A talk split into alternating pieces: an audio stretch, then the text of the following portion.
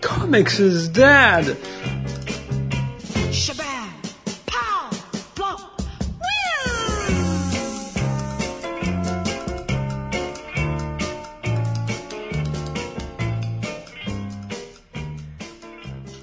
Добрый день, дорогие слушатели радио Кид.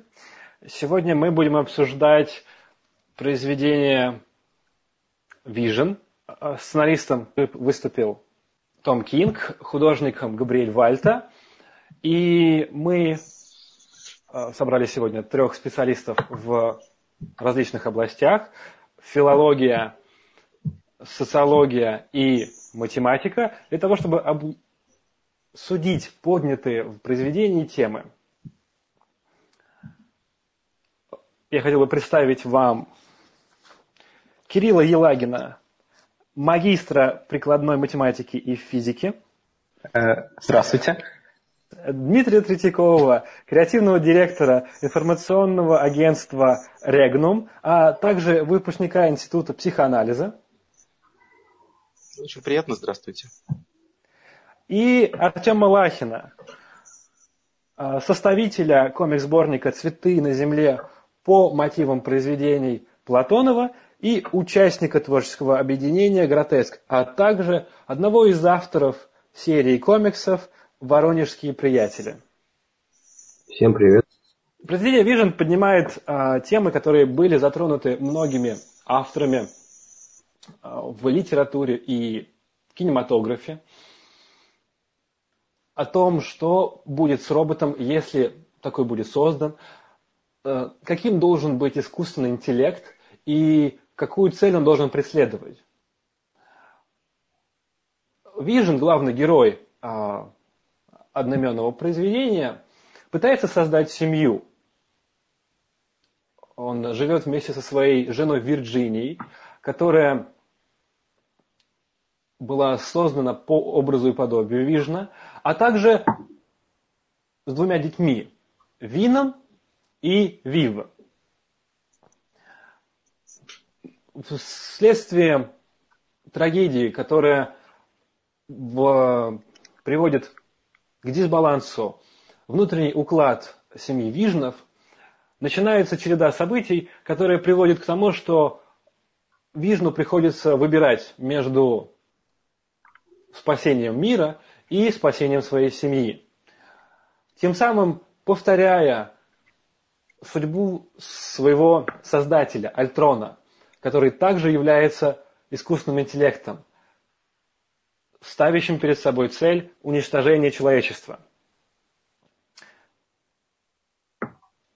С чего всего это началось? Тема роботов, насколько она была отражена в научной фантастике и вообще в литературе. Может быть, а, не, даже не в письменной культуре, а устной.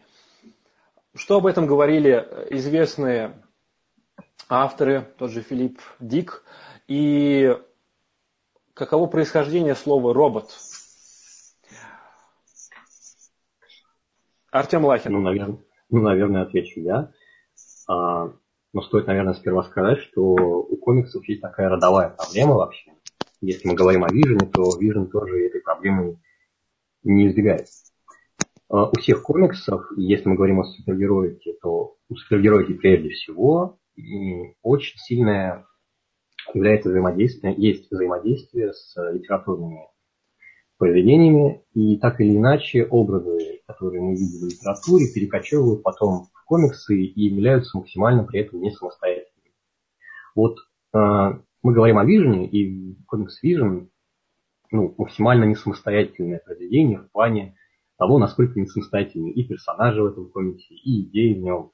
То есть, ну, мы перейдем к этому попозже, я думаю, э, говоря о том, что это произведение очень постмодернистское. И потом, я надеюсь, мы обсудим, что это значит. Вот, и что такое, по сути, Vision? Vision – это робот, андроид, который задается вопросами того, насколько он имеет право быть человеком, насколько нет. А если мы говорим о проблеме, вообще о образе роботов, то прежде всего можно сказать, что ну, одним из самых ранних воплощений такой концепции, концепции робота, можно обнаружить в еврейской легенде, которая многим известна и по экранизациям, и по письменным записям. Это легенда, посвященная такому образу голема. А, вкратце напомнишь, в чем там, был, а, в чем там была суть? А, был некий еврейский раввин, который был талмудистом, каббалистом и так далее, и который знал секреты оживления неживой материи и создал таким образом себе слугу, который, который получил название имя Голем, и который, которому было суждено охранять еврейский народ от всяческих напастей. Ну и с этим, с этим связаны всякие различные контексты, легенды и так далее. Есть несколько записей этой легенды, и потом э, разви... э, эта тема развивается в многочисленных произведениях. И если мы говорим о фольклоре, то подобный сюжет, сказочный фольклорный, э, встречается в том числе и в, рус... в русской народной традиции. Можно привести в пример такую сказку под названием «Глиняный парень». Э, там есть женщина и мужчина, муж и жена, которые не могут иметь детей. И они создают себе глиняного парня, такого пацана, который потом по, на протяжении сюжета просто крушит все, ломает, всех съедает. И только коза его останавливает. И вот на этом моменте я хочу заострить внимание, перейдя потом к Филиппу Дику. Э, он встречает козу, которая тоже пытается поглотить, но она его изнутри, кажется, ломает своими рогами, и он ну, становится разрушенным. То есть тут есть какой-то генезис вот этой идеи о том, что ну, созданный искусственный человек не может стать человеком, все равно будет искусственным, его можно будет, ну не знаю, э, ну вот, то есть искусственная природа такая вот. А, и подобный образ встречается в литературе и не только в фольклорной традиции, но и, собственно, в авторской. Можно сказать даже, что персонаж Железного Человека, волшебники изумрудного города, ой, точнее, волшебник страны Оз, извиняюсь, тоже является таким подобием робота, который ищет э, ну, подобие души, то есть если буквально он ищет сердце, и потом, если мы будем обсуждать Вижена, э, то мы поймем, что одно из самых главных проблем этой семьи, семьи Вижнов, является поиск, во-первых, души, во-вторых, человеческого какого-то «я», в-третьих, поиск ответов на вопросы религиозные, этические и так далее. А, можно сказать, что «Железный человек» тоже подходит под такую, ну, то есть является параллелью нашего поведения. Ну и потом мы можем привести... Э, Железный дровосек. Да, железный дровосек. Угу. А я как сказал? Железный человек. Железный человек, черт. Ну, ну, кстати, в Железном человеке тоже что-то такое есть. Но тем не менее. А, если говорить дальше об образах литературных, то нельзя не сказать о вкладе Айзека Азимова, который пресловутые три закона роботехники ввел в литературу и в массовую культуру в том числе, которые гласят о том, что, во-первых, робот не может причинить вреда человеку, во-вторых, должен выполнять э, его приказания, и в-третьих, э, как же там, ну, то есть может причинить вреда, должен исполнять приказания и должен охранять человека от всех напастей. И, то есть это приводит к всяким э, интересным эффектам в прозе Азимова. Э, рождает различные противоречия, рождает различные казусы, которые случаются с роботами, которые замыкают противоречия, связанные с этими законами. А, вот, он, откры... он прописал эти законы и создал на этой основе целую вселенную, связанную с роботами, ну, по крайней мере, серию рассказов, которые действуют в а, некотором общем вымышленном а, месте, в котором поднимаются как раз вопросы того, насколько робот это высшее существо, насколько робот заслуживает место в человеческом обществе, насколько а, робот вообще способен приблизиться к человеку, насколько он может таким таковым считаться самим человеком. Но при этом а, ну, основная тема э, вообще роботов, искусственного интеллекта заключается в том, что в массовой культуре создалось впечатление, что в результате э, робот все равно нарушит один из этих законов в некоторой степени, либо же он посчитает, что человек сам является своим главным врагом и таким образом либо же, служит, либо же должен быть ликвидирован, либо же должен а, попасть в некоторый образ тюрьмы, который будет ограничивать его свободу, тем самым не позволит человеку и самому себе. Либо да, же... Согласен. А, а, да, продолжай. Либо же а, вопрос ставится таким образом, что робот считает себя продолжением эволюции, высшей ступенью эволюции, а, и ну, да. Не считает, что он должен как-то обращать внимание на эти три закона. Да, это очень часто встречается в массовой культуре, я согласен. И ну, тут происходит диалог с читателем. А, на самом деле этот сюжет а, выходит даже за рамки непосредственно роботехники. Я считаю, что вот у этой темы роботов, а, темы киборгов, есть достаточно родственные сюжеты типа Франкенштейна, когда тоже происходит некоторое вмешательство в замысел Бога, ну, если мы говорим об этом. То есть человек создает какое-то существо, которое либо лучше его, либо хуже его, потому что не может приблизиться к человеческому бытию и так далее. То есть робот это одна, а, один из таких образов, который должен нам дать понять, что человек не может или может создать более высшее существо или нет. То есть, ну, на самом деле, меня поражает тот парадокс, что при том, что в нашем современном обществе тема роботов не такая уж и острая, то есть мы не сталкиваемся с проблемами а, искусственных организмов, которые могут заместить человеческое существо или не могут. Но мы сталкиваемся с этим, с этим в, а, в культуре, прежде всего в литературе, которая пытается размышлять на эти темы. И вот Vision это, ну, может быть, один из последних вот таких вот опытов, а, ну, именно по времени, предполагает нам взгляд на проблему, которая длится уже целый век. То есть разные писатели по-разному ее интерпретируют. Кто-то э, ставит робота в права Бога или сверхчеловека. Кто-то наоборот подчеркивает его искусственное и искусственную, искусственный характер, подчеркивает то, что он не может к этому приблизиться статусу.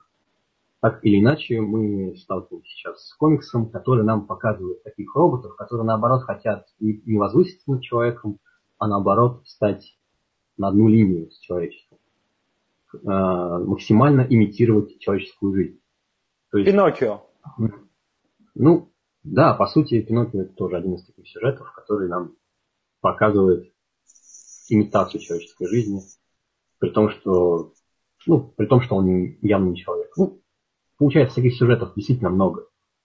Мы даже не обязаны заострять внимание на научной фантастике, чтобы найти эти мотивы, в том числе и в народных легендах, легенда о големе, еврейская, если я уже отметил, если нет, то отмечаю, э, в смысле, отмечаю снова, короче, что это еврейская легенда, и еврейские мотивы э, чуть попозже также возникают в этом произведении, я имею в виду иудейские. Хорошо, спасибо. Антисем, антисемитский, вот так, так скажем. Ну, вернемся. А, вот. Ну, объяснить э, то, что мы не э, сталкиваемся с искусственным интеллектом каждый день, это достаточно спорно. Мы не сталкиваемся с таким развитым искусственным интеллектом в ежедневной да, жизни. Да, да. Но, опять же, надо понимать, что литература является попыткой научно-фантастической в данном случае, попыткой человечества осмыслить то, что происходит с ними. Это э, зеркало социальной жизни – и таким образом я перехожу сейчас к Дмитрию Третьякову, а, задавая вопрос, зачем человечество создает роботов, помимо того, чтобы облегчить свой труд, и почему мы хотим развивать роботов, не сводя их к функции, а желая создать неких личностей. Почему мы хотим, чтобы роботы походили на людей? Ну, смотрите, тут как бы я продолжу, наверное, то, что вы начали говорить. Вот, Артем, то, что начал говорить в прошлый раз, да, в прошлом ответе. а, потому что тут очень важна некоторое отличие. То есть вот робот литературно-культурный и робот реальный – это две, грубо говоря, очень большие разницы, как говорят в Одессе. Да? Ну, да. И, конечно, вспоминается вот там какой-то ряд литературных произведений на тему некого искусственного, тут надо подчеркнуть это слово, искусственного существа, да, стремящегося к тому, чтобы оказаться естественным. Действительно, это и голем, и этот, как его, значит... Монстр. А голем стремится быть человеком, он же выполняет определенную функцию. Голем не стремится, голем сходит с ума и убивает весь город. Значит, перестает выполнять, если я правильно помню, инструкции верно. Да, да, да. Но он стремится в том смысле, что он похож. Он все еще, он как бы... И там этот Пиноккио с Буратиной, да, который целью жизни которых оказывается стать мальчиком настоящим. Да, и, э, э, и так далее, и так далее. То есть, и Vision, собственно, начинается с того, что он говорит, что вот, произведение, да, к счастью, даже на русском изданное, начинается с того, что, по сути, он говорит, что я хочу быть человеком. Как бы, да, я стремлюсь к тому, чтобы, в отличие от Альтрона, быть э, как бы максимально человечным. Я вот думаю, что мы попробуем вернуться к этому вопросу, как он это пытается сделать. А, а, мне, кстати, из литературных произведений вот тоже вспомнилось э, в, у, у Лема в э, эпопея о пилоте Пирксе, да, там есть э, рассказ «Дознание», «Дознание», и фильм был тоже польский на эту тему, вот как раз по поводу отличия, как можно ли отличить э, роботский интеллект, роботскую этику от э, человеческой. Вот это вот к Вижену близко, наверное. Не знаю, читали ли авторы Вижена Лема и смотрели ли этот фильм, но вот а, то есть, что я хочу сказать, если вот мы задаемся вопросом, почему человеки хотят, чтобы роботы были на них похожи, да? Но если мы оглянемся вокруг себя, мы поймем, что мы на самом деле этого совершенно не хотим. То есть в реальной нашей жизни роботы совершенно на людей не похожи. Реально существующие роботы, собирающие там Тойоты, телефоны, похожи не на людей. Да? Ну, а что ты скажешь про тех роботов, которые делаются как андроиды? Это... Да-да-да, вот, э, то есть, э, как бы тут же какая история? Сна- сначала человечество придумало в литературе, что мы будем делать роботов как людей, и потом, значит, энтузиасты начинают делать роботов как людей, ну, вот как бы в такой последовательности, да, не, не для практики. Но все-таки в этом есть какая-то мечта человечества сделать да, я... подобнее себе.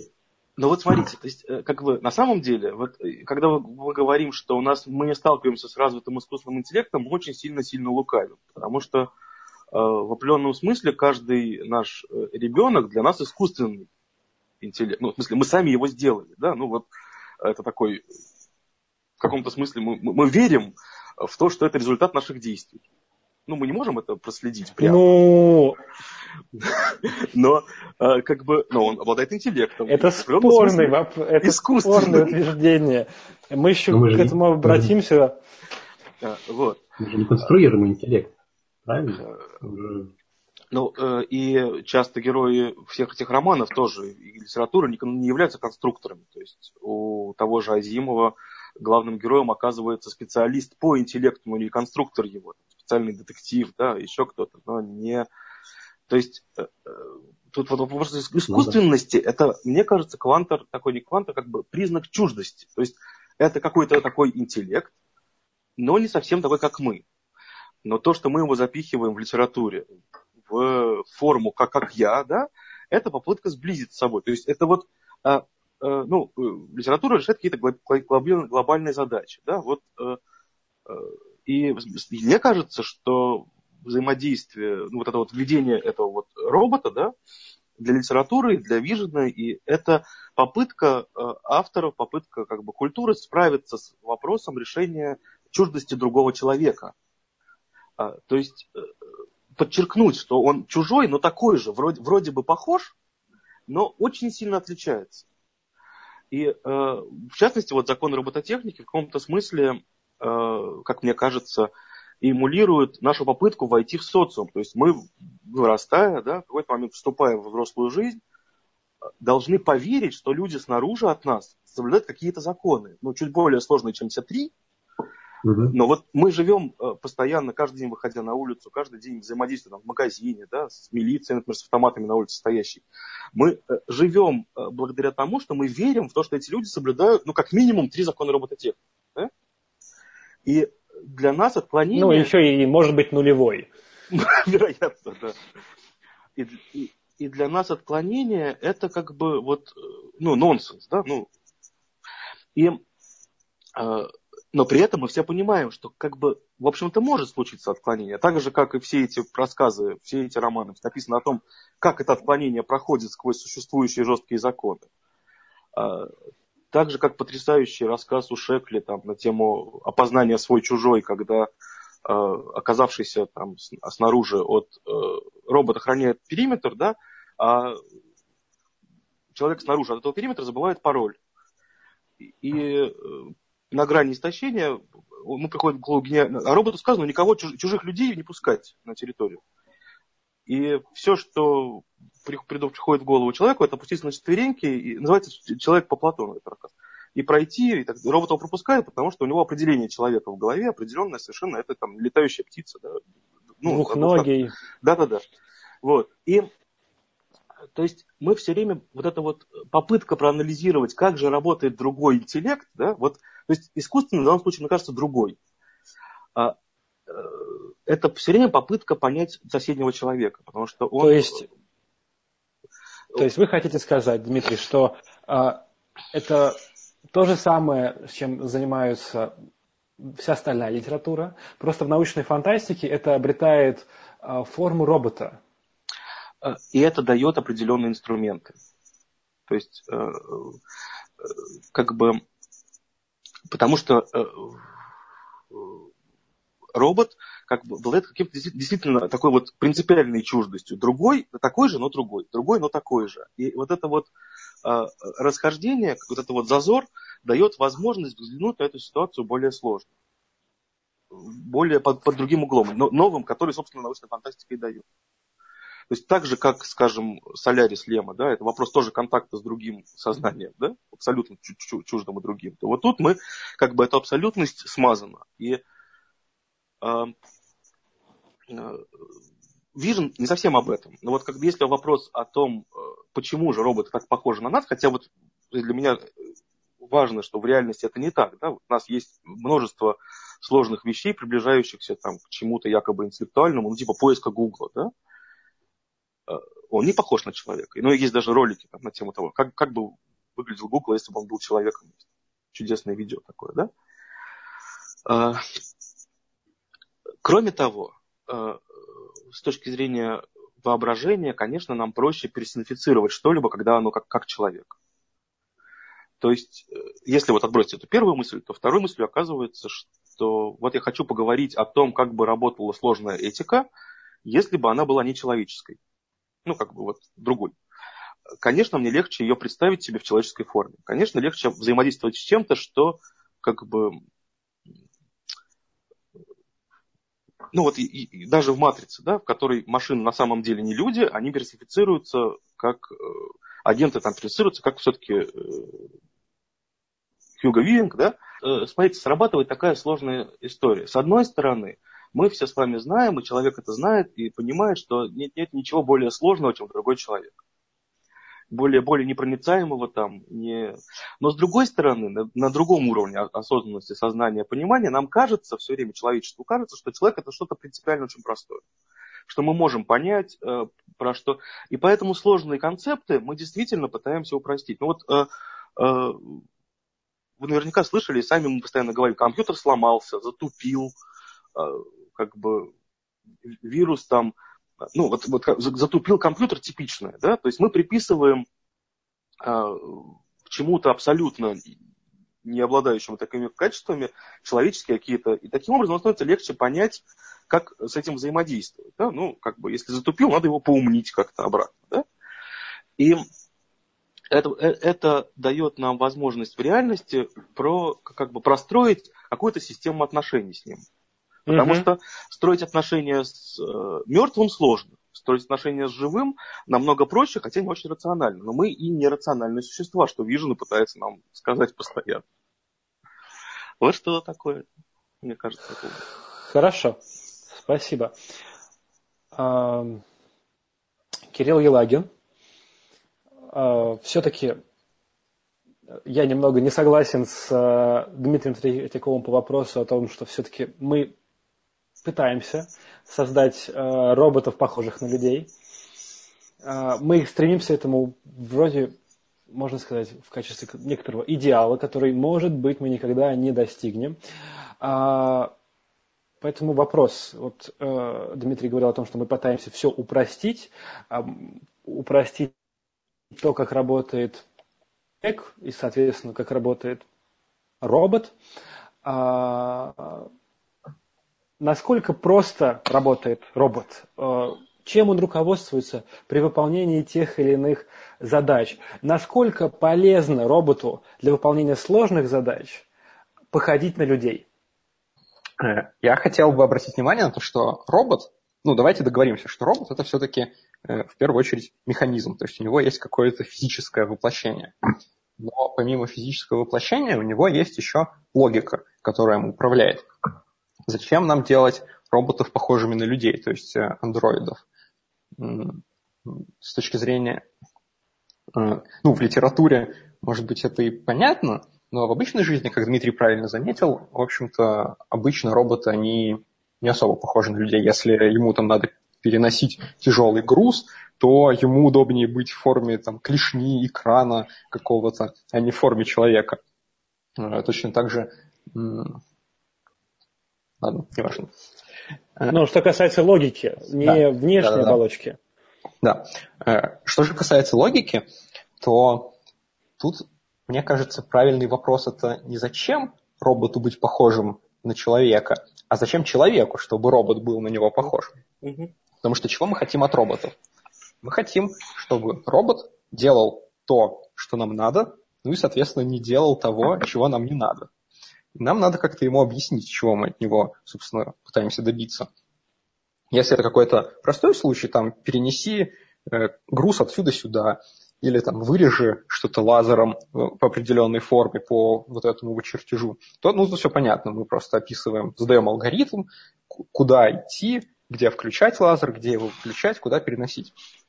Но если мы хотим от робота добиться чего-то более сложного, например, мы хотим сделать автопилот для машины, мы понимаем, чего нам от него надо добиться, чтобы он ехал по правилам, чтобы останавливался в светофорах, поворачивал на перекрестках и не сбивал людей, не забивал велосипедистов, э, чтобы в дождь хорошо ориентировался и все вот это.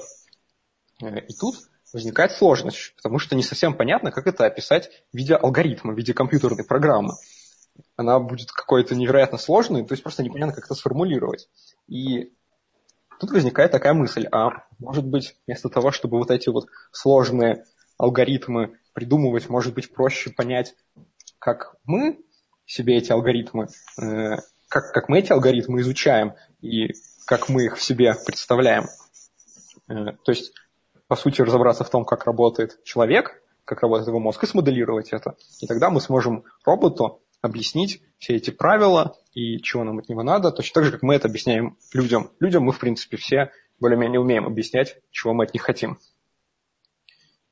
Э, ну вот, и вопрос, собственно, в том, а проще ли это или нет? Ну, я хотел бы это проще или нет? Можно комментарий небольшой? Да. Да. да? А, просто тут э, все еще больше усложняется тем, что мы действительно пытаемся, видимо, скопировать, но мы не знаем же, как работает человек. То есть, да, да. как бы, мы пытаемся скопировать то, о чем мы не имеем, ну, как бы, о, о чем мы имеем, мы имеем минимальное представление, как бы, и ну, мы очень хорошо знаем, насколько сильно мы не знаем, как работает человеческий разум, там, да, но э, то есть это, это еще больше, более интересная история. Да? Мы для, для того, чтобы сделать что-то понятное, берем э, и модель чего-то принципиально непонятного. Ну, как, как, я не знаю, мне не приходит в голову никакое сравнение, но действительно, как если бы, э, ну, не приходит, не приходит. Так, значит, я что-то хотел сказать. А, ну вот, и, соответственно, это подводит нас к вопросу создания искусственного интеллекта.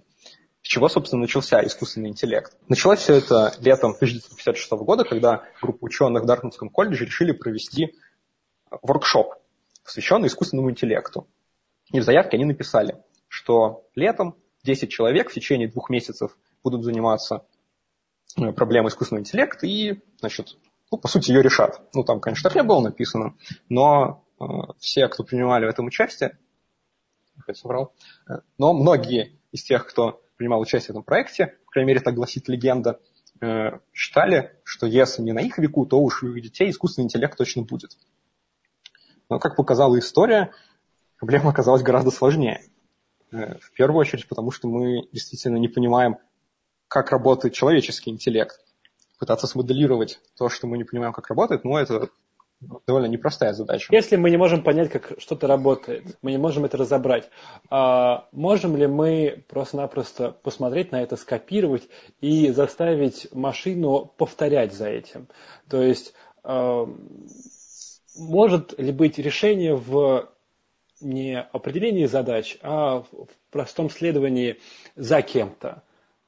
Как вот, например, я, наверное, не разбираюсь в этом глубоко, нейросети, которые обрабатывают много информации, они не до конца понимают, например, э, что представляет из себя э, стиль Ван Гога, но, проанализировав его произведение, они могут наложить определенный фильтр на ту или иную картинку.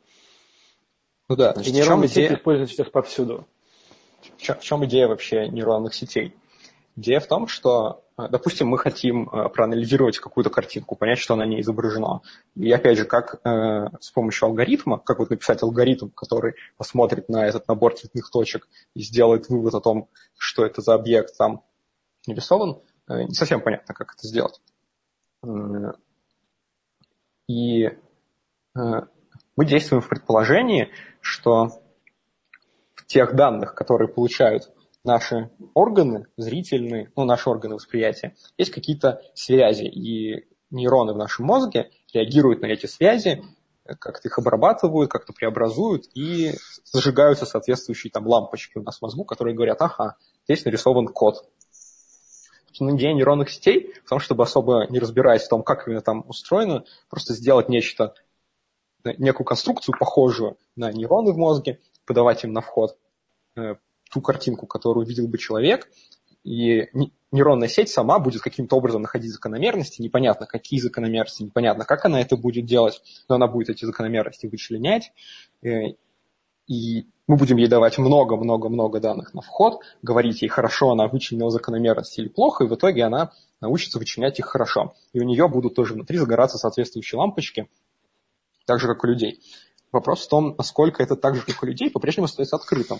Хотя я вот недавно видел такой доклад, в котором утверждали, что нейронная сеть, которая распознает картинки, у нее там внутри есть... Ну, нейронная сеть, она состоит из нескольких слоев.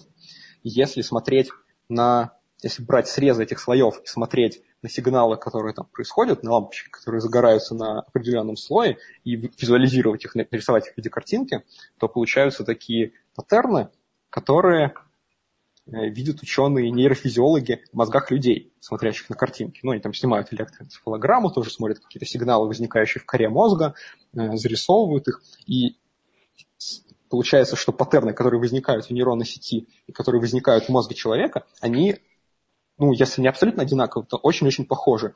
Собственно, это и дает основание считать, что, возможно, мы с нейронными сетями двигаемся в правильном направлении. Ну, еще нам это основание так считать дает, что нейросети работают, как мы видим. Хотя мы не понимаем, конечно, до конца как. И таким образом искусственный интеллект может быть э, возможен благодаря нейросетям. Ну, идея именно в том, чтобы просто тупо э, сделать то же самое, что происходит в мозге. Мы не можем, конечно, прям то же самое с точностью сделать, но, по крайней мере, концептуально. Может быть, в каком-то упрощенном виде, если э, человеческий разум действительно, ну это уже философский вопрос, если человеческий разум действительно состоит только из э, мозга, из того, что там есть физические материя и электрические сигналы, если нет никакой души и чего-то там еще за этим, то, ну, действительно, рано или поздно мы сможем э, все ближе и ближе приблизиться к этой структуре, и когда у нас получится такая же структура, она будет делать то же самое, что и мы, а когда получится структура лучше, чем то, что у нас, она будет делать это лучше, чем мы. И таким образом мы сможем совмещать нейросети, которые получают, обрабатывают информацию, и а, а, использование а, программ, использование как это называется, алгоритмов для того, чтобы был похожий на человека робот, который выполнял определенную функцию. Ну, это пока не совсем мне, по крайней мере, понятно, как сделать, как одновременно сделать нейросеть, у которой там что-то свое на уме, что мы не до конца понимаем, и при этом ограничить ее какими-то алгоритмами, ну, наверное, когда мы уже дойдем до такого уровня, либо это станет понятно, либо люди начнут этим активно заниматься. Я не знаю, занимаются ли э, сейчас именно э, тем, как совмещать непонятные нейросети с понятными простыми строгими алгоритмами. Хорошо, спасибо. Мне кажется, тут есть еще одна, ну, как вот такая заключительная проблема, такая существенная, которая при любом разговоре о искусственном интеллекте очень мало учитывается. Да? Это проблема чисто философская. То есть, вот сейчас вот, например, мы перешли к разговору об искусственном интеллекте, да? но что такое искусственный интеллект? Более того, что такое интеллект и что такое искусственный, очень мало Что такое искусственный, есть более-менее ясное определение. Но что такое интеллект и что такое искусственный интеллект, эти вещи почти не определены. То есть взять какой-нибудь философский словарь нормальный, да, и, и прочесть там развернутое определение слова сочетания искусственный интеллект мы не можем. И э, мне кажется, что часть всех этих проблем, и огромная часть, может быть, большая часть проблем э, работы с разработкой искусственного интеллекта в том, что, собственно, что разрабатывается, непонятно. То есть мы как будто бы знаем, вроде бы это очевидно, что такое искусственный интеллект. Но на практике оказывается, что никто и не знает. То есть, ну, как мы, мы идем как бы к... Ну, понятно, когда ты строишь корабль, да, ты, ты, у тебя есть определение, что это. Объект, держащийся на воде с определенным количеством. Uh-huh. Да? Но что есть искусственный интеллект, э, это э, первейшая проблема, которая при любом вот обсуждении, в котором я участвовал, э, чего-то подобного, там, каких-то фильмов, еще чего-то, всплывает, и как бы на который найти ответ не удается, потому что именно философская сложнейшая проблема решить, что есть искусственный интеллект. Хорошо. Ну, Дмитрий, вы постоянно поднимаете вопрос, э, который касается того, чтобы мы поняли лучше роботов, э, что мы не пытаемся понять роботов в литературе, мы пытаемся понять других людей, и чтобы лучше понять э, то, как создается искусственный интеллект, мы опять же должны понять человека очень антропоцентрический подход. Ну, Все крутится вокруг человека. Ну, это комикс-то не робот написал. Конечно. Безусловно. Дмитрий, а, нейросети мы не до конца понимаем, что происходит на уме у человека, но при этом мы можем более-менее в представлении э, литераторов определить некоторые алгоритмы, принципы, законы, которые руководят роботом. И, как вы неоднократно подчеркивали, свой антропоцентрический, подход к этой теме, робот в литературе воспринимается как отражение человека, что мы пытаемся понять человека, а, помещая его в а, личину, а, надевая на него личину робота. Но, опять же, человеком также руководствуют некоторые алгоритмы, некоторые правила. И если, а, что касается получения этих норм, мы узнаем о них в рамках социализации, но первые правила, первые устои, а, и как они появились, кто можно сказать, является создателем человечества? Какие теории существуют по этому вопросу, будь то религиозные или же научные? Очень, очень сложный вопрос, и прямо хочется честно сказать, что очень-очень не ко мне. Ну, смотрите, вот эм, Vision э, завораживает или заворожил меня тем, что он действительно взял вот этот э, вопрос, прямо развернул с первых там страниц. Да? Vision говорит э, во вступлении где-то, да, что вот он хочет э, стать э, больше как человек. Да, он пытается исследовать человечество. Он пытается понять, как мы бытуем, да, как, как мы существуем, потому что вариант, который принимает его отец, рациональный, да, э, якобы рациональный, ну, как вариант, который называется рациональный, который принимает его отец в смысле уничтожения, да, ему не подходит по непонятной причине. И Vision вступает в эту вот исследовательскую функцию с одной э, парадигмы. да, которое там у него как-то озвучено, в том, ну, примерно так я его понял, что а, нужно быть а, как бы контррациональным во многом. Да? И он угу. прослеживает это последовательно. То есть, а, если вернуться к вопросу о там, правилах его, их истоков и, и так далее, то сказать о том, откуда они взялись исторически, ну, это действительно это точно не ко мне и точно не мало к кому, потому что история очень воображаемый тоже объект. Да? А, но откуда правила берутся в нас самих с вами, мы довольно легко можем профантазировать э, и представить, и, и у правил обычно есть источник, и обычно, ну, как бы вот в психоанализе это называется как бы функция отца, да? то, то, что задает нам правила. Тот, кто задает нам правила. Это могут быть совершенно разные люди, конечно, там, в реальности и мать, и бабушка, и э, начальник детдома, да, но э, кто-то, есть кто-то реальный, от, кто, от кого правила исходят. И э, первыми там правилами оказываются правила там по дефикации, например, да, где можно дефицировать, а где нельзя, да. Э, что делать там с продуктами этой самой дефикации? Ну, там, не стоит размазывать по стенке, например. А дети пытаются часто очень, ну, в смысле, это нормальное такое дело для детей попытаться что-нибудь нарисовать. Да? Э, тем, что они сами произвели. И, э, то есть, Э, у нас появляются правила морали. Ну, если говорить более конкретно, то есть совершенно понятные правила, там не, не играй с огнем, да, не пихай руки в огонь. Кстати, вот есть несколько два разных попытки происхождения. Есть э, семьи, в которых детям не дают пихать руки в огонь, да, а есть семьи, в которых ну, считается, что, в общем, э, ничего пусть попробует. Сам типа поймет, что не стоит. То есть разной степени ограничения. Э, но действительно, за время там, существования человечества или еще что-то сложились какие-то правила, там, системы, э, как бы устои, еще что-то, которые... То есть, да? Э, возвращаясь к тому, как по-разному воспитывают детей, получается, есть два, две формы два способа создания определенной нормы. Это получение ее свыше или же э, заключение в качестве вывода. Ну, я бы сказал, что существует, конечно, десятки разных способов. То есть это просто те два, которые мне сейчас пришли в голову.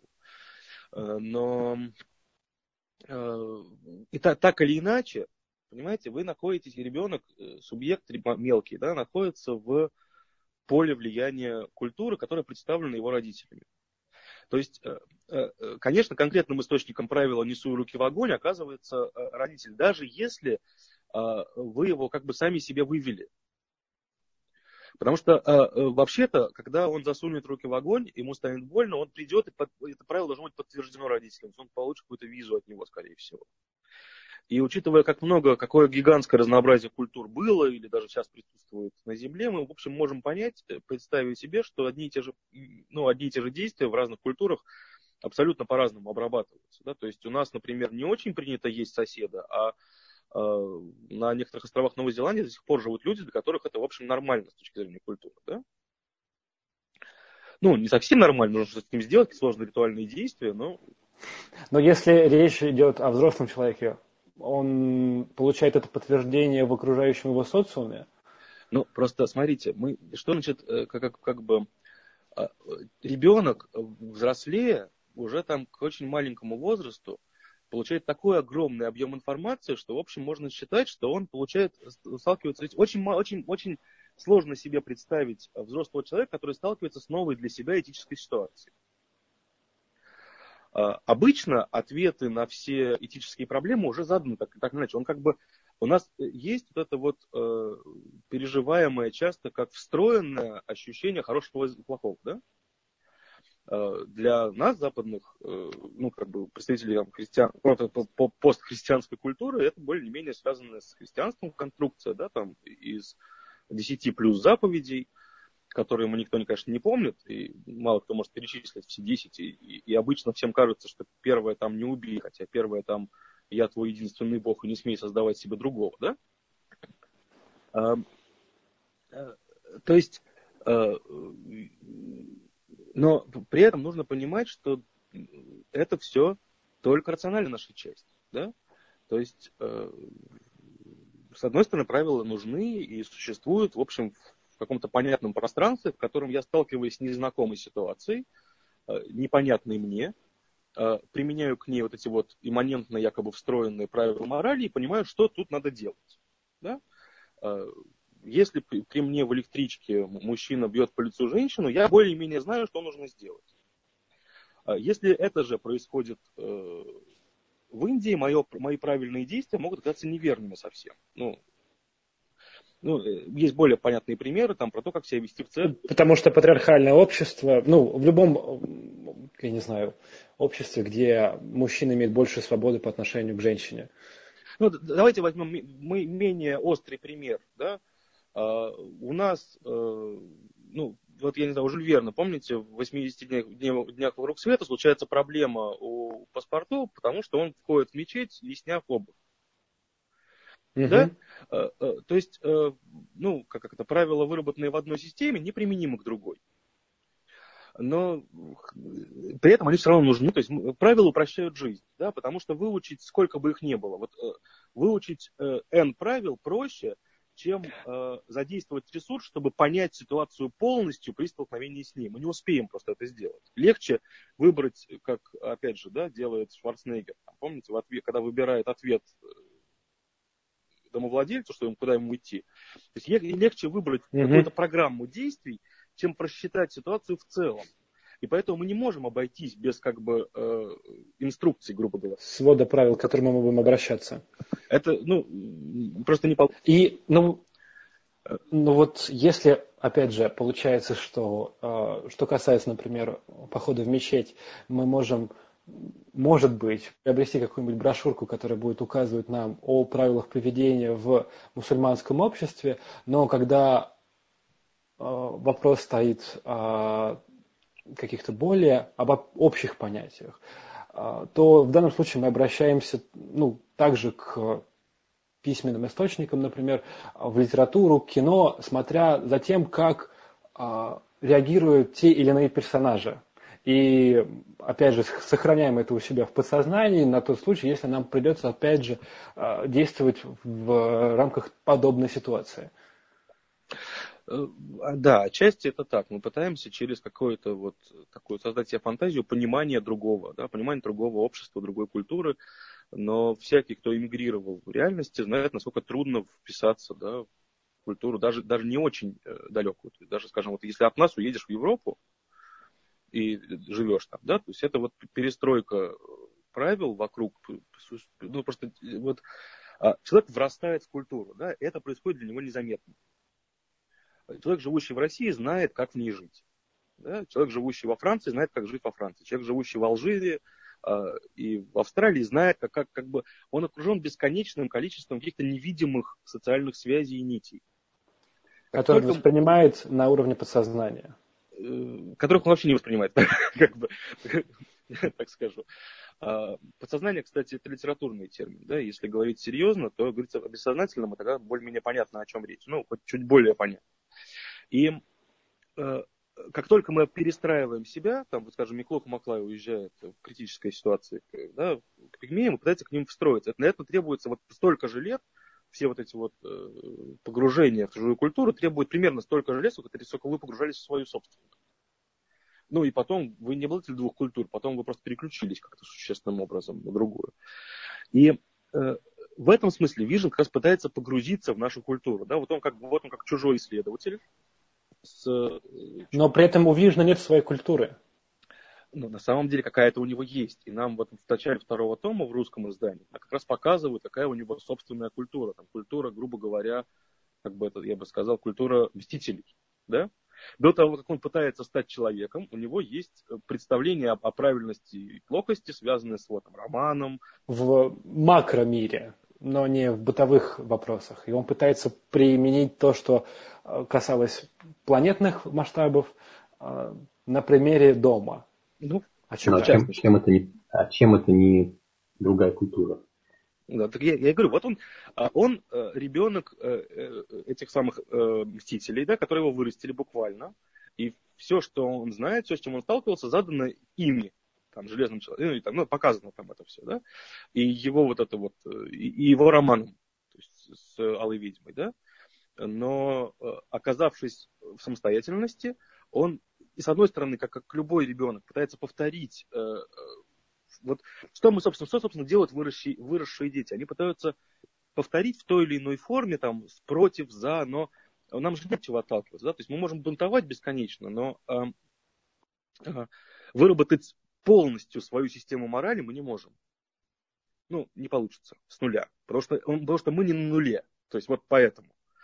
И э, Vision делает примерно то же самое. Он говорит, э, есть мой отец, который ведет себя образом А, пытается уничтожить, есть э, те, кто задавал мне мораль, мстители, которые ведут себя образом Б, но я никогда не видел их в частной жизни, да, ну, в каком-то смысле. Я видел их вот публичность эту вот геройскую и э, какую-то странную этику, потому что э, этика супергеройства, конечно, предельно странная и никак не, ну, очень сложно сводится к этике общечеловеческой, да. А, а теперь я пытаюсь Э, стать человеком, потому что, видимо, предполагаю, что за всем этим есть какая-то, э, ну, что они же это делают, будучи людьми. Да? Вот я попробую тоже быть. И э, тут он действительно находит какой-то э, часть э, правды. Он говорит вот эту вот ключевую фразу, что нужно быть иррациональным. Э, ну и тут, я не знаю, там будет еще у нас возможность по этому поводу поговорить? Да, мы будем об этом не говорить, когда... все время собой. Одним из э, цитируемых произведений, напрямую цитируемых произведений в Вижне является венецианский, Шексп... Э, венецианский купец Шекспира. И нам представлено две трактовки. Трактовка Вив и Вина. Поступки Вин и Вив, а, оценка Шейлока, одного из героев венецианского купца, и почему Вин а, проникается такой любовью к этому герою, не считая его злодеем в рамках классического восприятия этого персонажа? Ну, я не думаю, что а, тут уместно говорить о том, что кто-то злодей, кто-то герой. Тут скорее схвачена персонажем по имени Вин, то есть сыном Вижна, модель поведения какая-то. То есть какие-то правила поведения в этом обществе. Вот э, несколько минут назад была речь о каких-то заданных убеждениях, заданной модели. А, у всех же виженов эти константы, в принципе, есть. То есть как у вижен, так и у детей есть какие-то модели поведения. А, другой вопрос, что они а, не, не могут э, встроиться в то общество, в какое они попадают, по причине того, что этого становится недостаточно. То есть какие-то вещи, которые максимально удаляют их от обычных людей. А, и если мы говорим о литературе, и, ну, то есть мы уже подчеркнули, что есть противоречие между литературным образом робота и образом искусственного интеллекта, который мы сейчас а, ну, наблюдаем в современном мире. А, то, безусловно, а, в литературе образ робота является большой условностью, и можно под этим образом понимать а, очень большое количество различных понятий и образов. Таким образом, можно сказать, что семья Виженов – это не семья роботов. Возможно, это показание каких-то, ну, просто противоречий между встраиванием в общество каких-то других, э, других по своему укладу людей. То есть, по сути, это ничем не отличается от того, что если бы какая-нибудь индейская семья попыталась бы строиться в христианское общество и пытаться понять это христианское общество через ее мораль. Что и делает, в принципе, ну, пытается таким образом, несколько саркастически делать э, персонаж э, Шекспира, венецианского, венецианского купце, э, и ну, то есть что там происходит? То есть Шейлок, по сути, является представителем иудейской, иудейской веры и м, чувствует на себя некоторые притеснения со стороны христиан. И считает, что все его беды, весь тот суд, который происходит на ним, это следствие того, что в обществе достаточный процент нетолерантности иудеям, и поэтому все так и происходит. А чем он объясняет, этим он и объясняет свое негативное отношение к, ко всем остальным. то есть к его обидчикам. Что, в принципе, ну, то есть эту самую концепцию э, Вин и перенимает. Он в нужный момент повествования э, слышит произведение «Венецианский купец», очень им проникается и понимает, что противоречия между разными обществами, они не, не исключают друг друга. Поэтому, ну, на самом деле не совсем это он понимает, он скорее понимает некоторый поверхностный уровень этих отношений. То есть он понимает, что как э, общество смотрит на чужака, так и чужак должен поступать э, по отношению к этому обществу.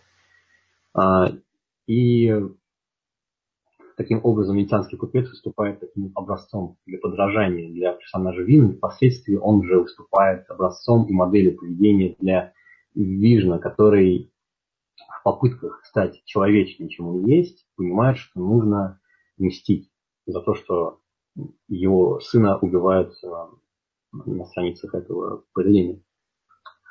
Таким образом, ну, тут, можно сказать, совсем не проблемы искусственного интеллекта поднимаются, тут проблемы поднимаются вообще э, того, как человек, будучи чужаком в каком-то обществе, в каком-то социуме, должен поступать э, по отношению к своим обидчикам и тем, кто его не понимает. То есть с чего все начинается? С чего Вин в позицию ВИФ идет по кривой дорожке. То есть он сталкивается с определенным контекстом, в который ВИФ не попадает. То есть он сталкивается с девочкой, которая спрашивает его вопрос, нормальный ли ты. Потом ВИФ, о, Вин, эм, пацан, спрашивает э, свою сестру о том, нормальный ли он. И ВИФ его в этот момент уже не понимает, хотя, казалось бы, оба этих подростка начинают из одной точки, то есть одни и те же константы. Но так уж получается, что они зависят от того контекста, в котором находятся, и у них э, на протяжении э, комикса расходятся пути определенным образом. Э, Вин сталкивается с агрессией, Вив сталкивается, наоборот, с протягиванием руки, то есть с ходом навстречу. И таким образом, возможно, это их привело в различные контексты, различные поведения, различные концепции. То есть ВИФ э, достаточно скептически относится к тому, что Вин э, одобряет действия персонажа Шейлока. Э, того самого персонажа, который считает, что если к нему плохо относится, он имеет право моральное, этическое, то есть и он имеет право также относиться ко всем христианам, которые его всячески стесняют. Ну и после убийства Вина, как сказал, Вижен считает, что он должен отомстить. И в конце концов убивает обидчика в лице своего брата, потому что считает, что так человечно. То есть и тут а, правильное и неправильное выходит на уровень человечный и нечеловечный. То есть тут подмена происходит. А, и правильным становится для Вижена именно то, что делает его человеком. То есть ощущая комплекс того, что ну, он, скорее всего, не самостоятельная личность, а всего лишь копия, он пытается своими усилиями э, сделать максимум того, чтобы стать правильным, то есть стать человечным. Но его никаким образом не смущает то, что правильное не равно человечному. То есть, ну, он понимает все достаточно превратно. И вот этот конфликт между тем, что насколько, ну, то есть, конфликт в том, ну, в понимании тех вот э, ценностей неправильных и становится конфликтом всего произведения в итоге. Вот таким вот образом.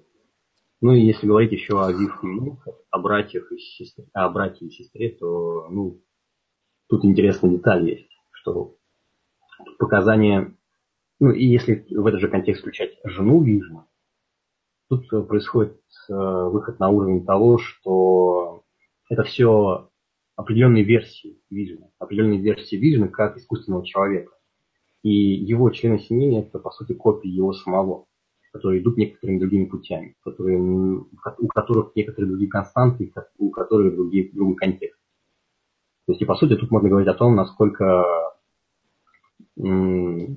эти версии персонажа соотносятся с самим Виженом, насколько... Но при этом все равно Вирджиния, э, Вирджиния, жена Вижна, она имеет, э, ей загрузили память о событиях, которые произошли до ее появления. И одно из ее э, первых появлений на странице Но я, тебе, я, с тобой, я тебе с тобой немножко могу поспорить, потому что все-таки Вирджиния это практически то же самое, что Vision для Альтрона.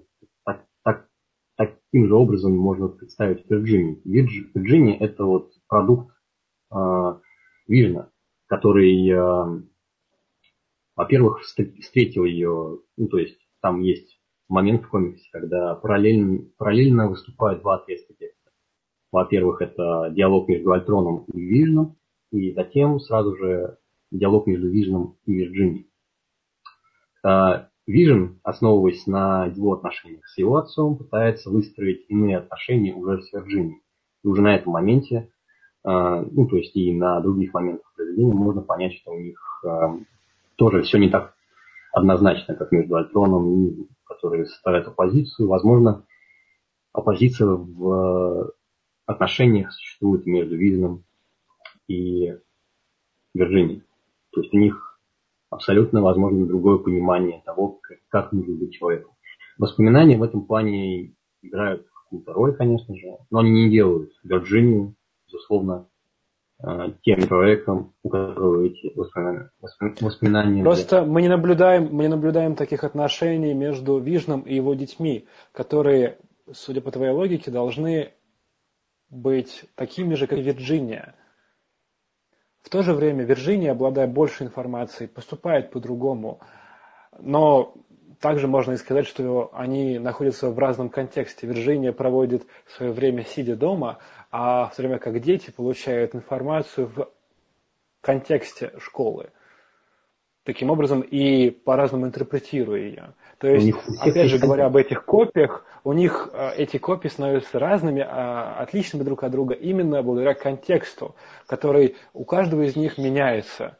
То есть получается, что ты поддерживаешь идею, э, я не знаю, табула раса, в которой, по которой мы формируемся вследствие событий, которые с нами происходят, а не вследствие того, что у нас уже есть определенный характер, личность, когда мы, грубо говоря, появляемся на свет и начинаем общаться с людьми. Ну, можно? Тут есть... Да, Дмитрий. Ну, просто мне вот в истории с Вирджинией очень э, показалось это прям прямой цитатой на Солярис Тарковского, нет Солярис Лема, а Солярис Тарковского, для которого принципиальным вопросом является отношение с его постоянно реконструируемой женой, да?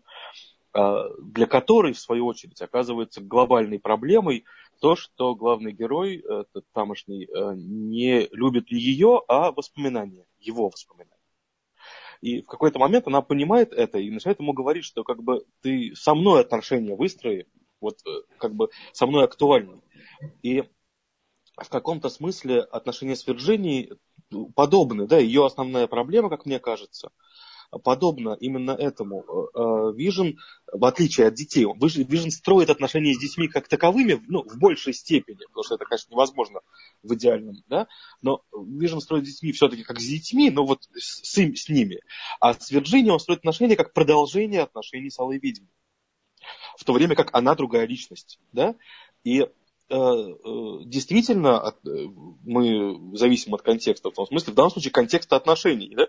И тут очень сложная вот поднята действительно проблематика. Да? С одной стороны, мы вообще не можем представить себе другого человека как другого, и всегда другой человек для нас это часть нас, ну, как бы, да, вот это все, встань, в мою, побудь в моих ботинках, там говорят по-английски, да, встань, встань в мою шкуру, да, то есть представить себе другой образ мысли, это непереносимо. Не, не ну, то есть, конечно, для каждого из нас наша семья это просто разновидность нас такая там, постарше, помладше, э, более мама, более папа, но я.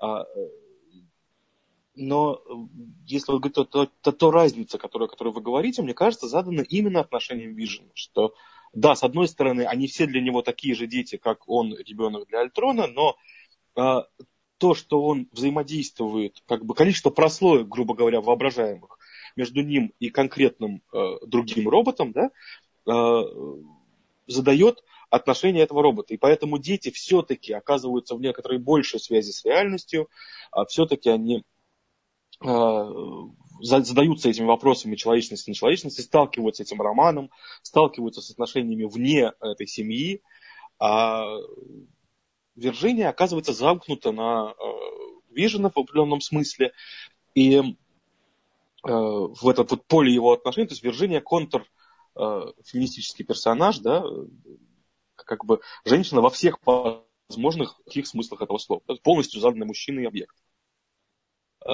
И, и ее, ее безумие, вот природа, природы ее постоянного схождения с рельс, грубо говоря, а я, насколько я могу, ну, моя интерпретация в том, что именно ее схождение с рельс оказывается э, разрушительным, да, ну, в том смысле, что оказывается первым симптомом. А, а, мне кажется, что природа оказывается именно вот эта вот, э, вот, эта вот двойственность, да, что он относится к ней и как к Виржинии э, современной, и как к, к носителю воспоминаний. Хотя она же к ним не сразу начинает иметь доступ. Хотя я не очень понимаю, имеет она к ним доступ с самого начала или не имеет, это не очень понятно по произведению. Она, как я понимаю, она постоянно возвращается к ним. То есть она не воспринимает их сразу же в, целиком, а постепенно изучает то, что уже было задано. Ну вот, так же, как а, мы же тоже не, не имеем доступа к нашим воспоминаниям, как к некому э, единому пласту, да, если мы попробуем что-нибудь вспомнить, оно будет перед нами разворачиваться как э, какой-то, значит, цветок, грубо говоря, да, такой во все стороны сразу. То есть эм, ну вот, и, все, это комментарий, я просто вот это, Вирджиния меня, наверное, зацепила больше всех в этом произведении. Ну и потому что она и жертвует собой в конце, с нее все начинается, ей все заканчивается. Это, в принципе, история про нее, Вижен. Тогда ну, у нее конкретная, не знаю, должна быть символика, ну, то есть мне кажется, что... Тогда давайте мы сейчас не будем сейчас это переходить, э, в это удаляться, пока мы не стали, э, мы движемся уже к тому, что на самом деле Vision, по сути, история не про роботов, а про людей, будь то я бы, еврейская... Я бы, я бы заметил, что скорее это история про копии. То есть копии чего-то первичного или даже не первичного, который тоже имеет какой-то источник утерянный. То есть вот о чем эта история, по мне так ну, если говорить. грубо говоря, эксперимент людей по копированию самих себя, э, пласт ну, при да, иммиграции, э, например, еврейской семьи в э, христианский район, мы все равно должны затронуть то, насколько они роботы. И Vision все равно пытается руководствоваться теми или иными алгоритмами, которые были в него заложены. Э, так, например, полностью, ну не полностью, начало шестого выпуска и некоторые части последующих выпусков поднимают тему задачи ПНП. П, пробел, НП. Что это такое? Зачем нам об этом нужно знать? И насколько это применимо на практике э, с точки зрения экономики и технологий, так и в социальном плане, на бытовом уровне. А, Это, видимо, Кирилл? ко мне вопрос, я так подозреваю. так, ну давайте я для начала э, попробую на пальцах в двух словах э, объяснить, что, собственно, скрывается за этими буквами P и NP. Э, вот. Вообще, для чего мы используем компьютеры? Ну, помимо того, чтобы смотреть видео с котиками, изначально они нужны для того, чтобы решать какие-то задачи. Ну, например, вот, допустим, есть у меня друзья в разных городах, и есть эти города на карте, между ними есть какие-то транспортные маршруты. Я хочу съездить к своим друзьям в гости, побывать в каждом городе, а побывать в каждом ровно один раз. Могу ли я это сделать или нет? Или э, дороги устроены так, что мне обязательно через какой-то город придется проехать два раза? Я хочу как-то это понять. Я смотрю на эту карту, и если она небольшая, то если там, допустим, три города, то я, в принципе, могу как-то это сделать. Но если она большая, то непонятно, как подойти к решению этой задачи, пробовать разные пути. Но это такой вот самый простой подход. Давайте я просто буду, попробую заехать в первый город, во второй, в третий, в четвертый и так далее. Не получилось, ну, попробую в другом порядке. И так просто буду перебирать все порядки городов.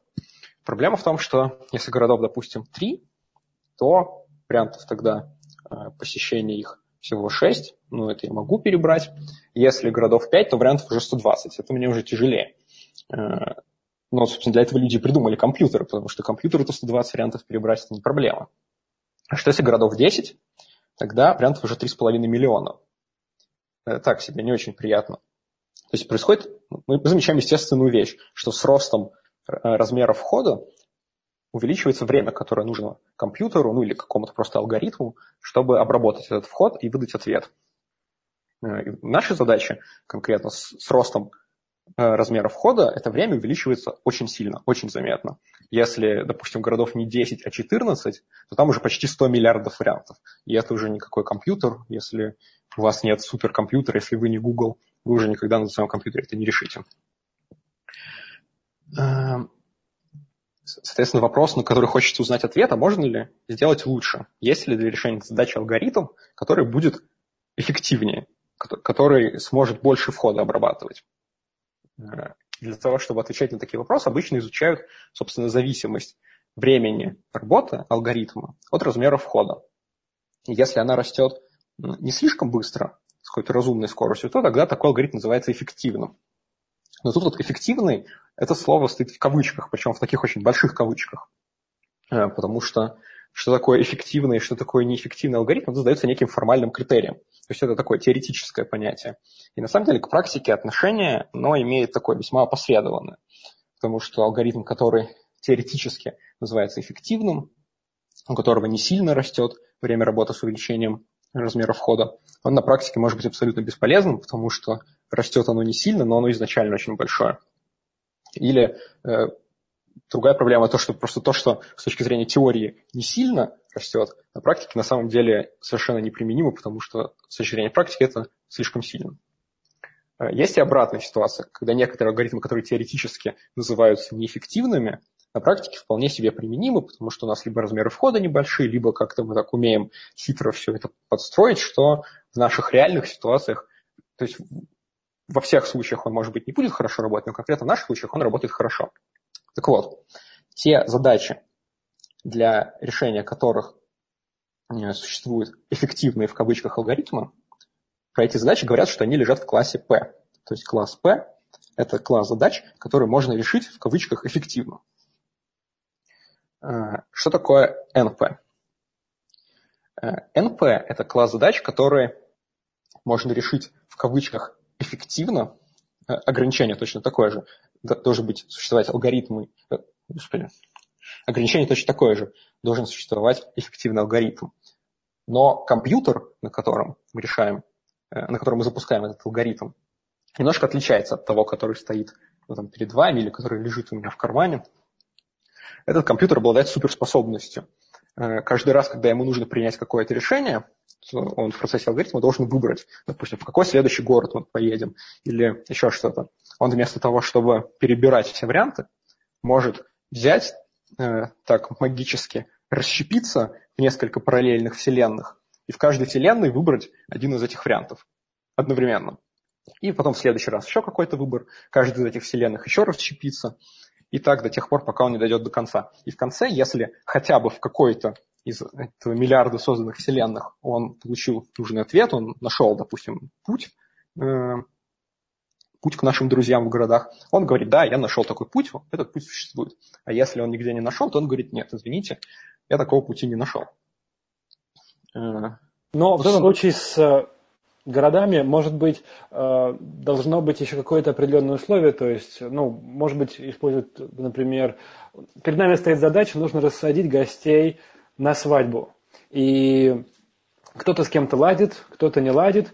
Мы можем рассмотреть все варианты. То есть, например, у нас 14 уже достаточно большая цифра по тому, как, сколько возможностей рассадки людей. А, то есть, либо же у нас есть какой-то, как я понимаю, алгоритм, который покажет мне, так, нужно рассадить этого человека с этим, этого человека с этим, этого человека с этим. Либо же я должен запустить машину просчитывание всех этих вариантов.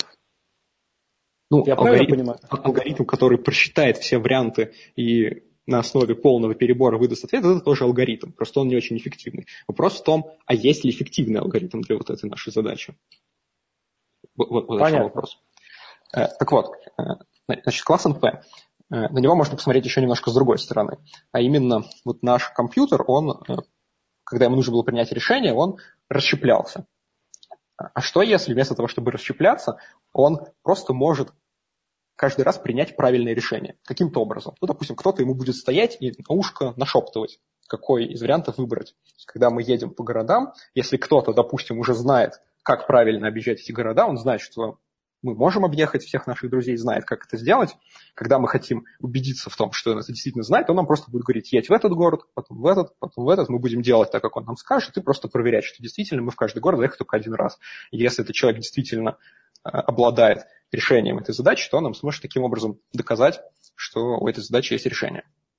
То есть это другой способ характеризовать класс NP. То есть задачи, которые можно, э, которые не, не, так. То есть, есть, если э, в одном случае у нас нет никаких данных, и мы рассматриваем все варианты, в другом случае мы что-то подставляем и смотрим, работает ли это.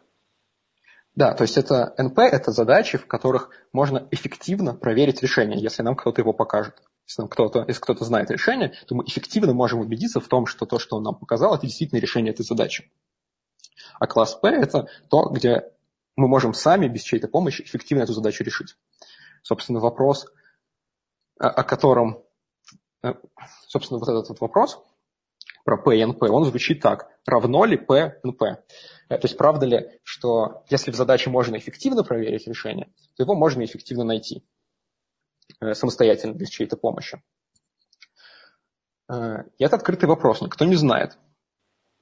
Все, ну, кто-то считает, что эти классы не равны, кто-то считает, что они равны, но точно ответа на этот вопрос нет. Получается, это одна из этих математических задач, которых мы не знаем, когда их решат. Их могут решить завтра, их могут решить, эту задачу могут решить через сто лет. Она... А, а может быть... Мы не можем продвинуться ближе. А может быть и никогда. Может быть и никогда. А... Возможно, вполне, вполне возможно, бывают такие вещи, которые невозможно узнать, правда она или правда это или неправда. Просто никогда мы этого не узнаем. Бывает такое в математике. Хорошо. А зачем нам нужно это узнавать? Чтобы... Как это повлияет вот в мировых масштабах, грубо говоря? Ну, в основном этот вопрос представляет, конечно, теоретический интерес, потому что, ну, такая несложная задача, ее легко объяснить, легко сформулировать, и кажется, что она должна, в общем-то, несложно решаться. Ну, так же, как э, искусственный интеллект, в общем-то. Э, но над ней бьются уже много-много лет, многие десятилетия, и прогресс он есть, но очень-очень маленький. Э, и, в общем, с теоретической точки зрения это очень захватывающая задача. На практике же, если честно, особой ценности она не представляет. Вы вот можете... Э, ну, иногда можно ли сказать... Угу. Прошу прощения. Иногда можно где-то услышать, что, э, скажем, криптография, вся наша банковская система, все шифры, вся защита – она держится на том, что какие-то задачи нельзя эффективно решать, ну, невозможно взять зашифрованное сообщение и эффективно его расшифровать, не зная ключа. Э, да. Так. Получается, если NP будет равно P, то вся э, система шифрования рухнет. Да, это правда. Если окажется, что P равно NP, то э, это будет означать, что можно эффективно расшифровать любое сообщение. Проблема тут в другом. Проблема в том, что в обратную сторону следствия нет. То есть если, допустим, окажется, что P не равно NP, из этого никаким образом не следует, что наше шифрование надежно. То есть мир который... не станет лучше, мир не разрушится, когда скажут NP равно P или же наоборот. Э, значит, да, сейчас. Э, методы, которые используются на практике, они на самом деле не опираются на то, что P не равно NP. Вполне может оказаться, что шифры, которые мы сейчас используем, можно взломать, даже если P не равно NP. Это первый момент. Второй момент. Как я говорил, слово «эффективно», оно стоит в очень-очень больших кавычках. Даже если окажется, что P равно NP, и что любой алгоритм можно расшифровать, э, что любой шифр можно взломать эффективно, в кавычках, это не означает, что это можно быть сделать на практике. Скорее всего, если окажется, что P равно NP и покажет нам алгоритм взлома любых шифров, он будет абсолютно непрактичным, и он будет гораздо хуже, чем полный перебор даже, возможно. Э, поэтому с точки зрения практики, если честно, задача равно ли ПНП не представляет абсолютно никакой ценности. Понятно. Но можно ли сказать, что, например, я лежу на диване и думаю, как мне начать день.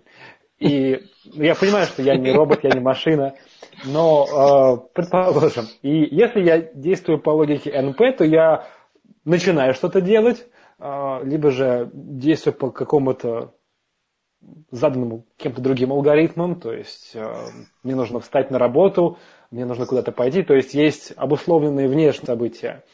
А если же вариант П, то я буду лежать на диване весь день, потому что я буду расщепляться и просчитывать все варианты прожития моего дня. Эм, сейчас сложно очень мысль. Откуда Максим? Можно? Да? Я хотел сказать, э, откуда ты, Максим, знаешь, что ты на самом деле человек, а не андроид? Как мы уже поняли, андроид и человек, по сути, является одним и том же, если я в литературном произведении. Если я не в литературном произведении, то Тебе стоит мы никогда не получим... Как у Высоцкого, может быть, это я ему кажусь, да? Тебе стоит пройти соответствующие тесты, только тогда мы поймем. Ну, если вы, если вы будете сами проходить, то вы ничего не поймете. Там нужен наблюдатель для этого. У меня, можно мне комментарий я сдам? Если будет плохой, то потом вырежу просто. Такой. Хорошо. Просто по поводу того, что на практике решение этой проблемы э, не имеет ценности, мне кажется, что ценность как раз колоссальная, потому что если мы сможем понять, теоретически доказать, что любая э, НП-задача равна P, да, это значит, например, что если критерием эффективности окажется там детство, это значит, что есть некий способ э, образовывать детей, например, или давать детям культуру без участия другого субъекта. То есть это значит, что вопросы, например, колонизации, ну, грубо говоря, дальних планет, там, да, или э, все эти огромные проблемы, которые теоретически перед нами вставали, встают практически очень часто что же, собственно, делать? Ну, вот, вот э, есть такие э, роман известный, я не помню, как называется, да, когда э, все человечество вымерло, остались только дети, да, и они вот сталкиваются с э, невозможностью управлять там техникой, да, дичают и так далее.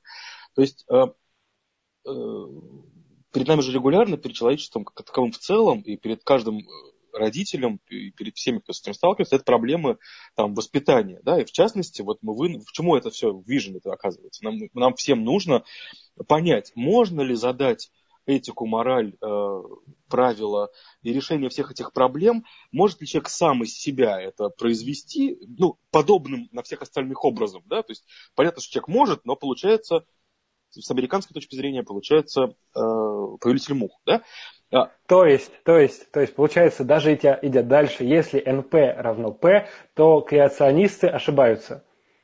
Да, да, если а, а, как том-то и дело, что если а, это, это вопрос глобальный, да, если NP равно P, то все возможно само собой. Если не равно в глобальном смысле, то и человечество, и жизнь, и большой взрыв, все должно было иметь как бы, ну, точнее, какая-то часть всего этого, какая-то вот не Э, стремящиеся не к нулю, да? Ну, как, как бы, а, может быть, стремящиеся к нулю. Понятно, к энтропии. Существующая часть задач должна была иметь творца или управляющего. Если я правильно понял а, потрясающее объяснение Кирилла, потому что я на самом деле не понимал этой проблемы. Вот если я правильно понимаю Кирилла... Так, так ну, давайте да? я скажу, что слово вот это эффективно, оно имеет совершенно конкретное формальное значение, а именно, что э, время работы э, растет полиномиально а, в полиномиальной зависимости от размера входа. То есть mm-hmm. нельзя говорить, что если там эффективно значит одно, значит другое слово эффективное совершенно конкретное значение, просто я не стал его подробно объяснять, потому что это требовало бы какого-то времени. Mm-hmm. Понятно. То есть, если NP равно P, то креационисты могут все равно быть правы? Я затрудняюсь это прокомментировать, потому что я не понял, как это связано с ПНП. Ну, креационисты говорят о том, что э... задача появления жизни или задача появления человечества не могла быть решена сама собой, из, сама из себя. Должна... Нет, еще раз. Что такое равно ПНП или не равно? У нас есть задачи, которые, на которые ответ да или нет. Мы их даем компьютеру, компьютер может либо сказать да и нет за какое-то разумное время, это P, а NP это он может, видя сказать, верно это доказательство того, что существует решение, или неверное. Э, опять же, за какое-то разумное время. Причем тут креационисты? Ну, значит, значит слишком, слишком э, вольный комментарий, прошу прощения. Ну, то, ну, то есть это... Нет, я, я, я... Может быть, если брать может быть, тогда... аналогичные задачи и в качестве критерия эффективности поставлять что-то другое, то будут возникать какие-то тоже разумные вопросы, но просто это будет вопрос уже не про ПНП, а про э, верно ли, что для данного выбранного критерия эффективности любую задачу, которую можно эффективно проверить решение, можно его эффективно найти. Э, ну, просто тогда надо говорить не P, а что-то другое. Что-то и N что-то. Хорошо. Понятно. То есть все упирается именно в эффективность, которая, опять же, заключена в большие кавычки. Да, именно так. Очень большие кавычки. В комиксе звучит следующая фраза, мой вольный перевод. «А, Оставь иллюзию П в пользу реальности МП. Можете ли как-то прокомментировать это выражение? Ну, у меня есть вот какая гипотеза. Э, когда э, мы используем обычный компьютер, который используется в определении класса P, он, имея несколько вариантов, должен все их по очереди проверить, чтобы Э, сказать, подходит какой-то из них или нет. А когда мы используем компьютер из определения класса P, он как будто бы откуда-то знает, какой из этих вариантов надо выбрать. Возможно, речь идет о том, что человек, он, когда принимает какое-то решение, он не перебирает все варианты.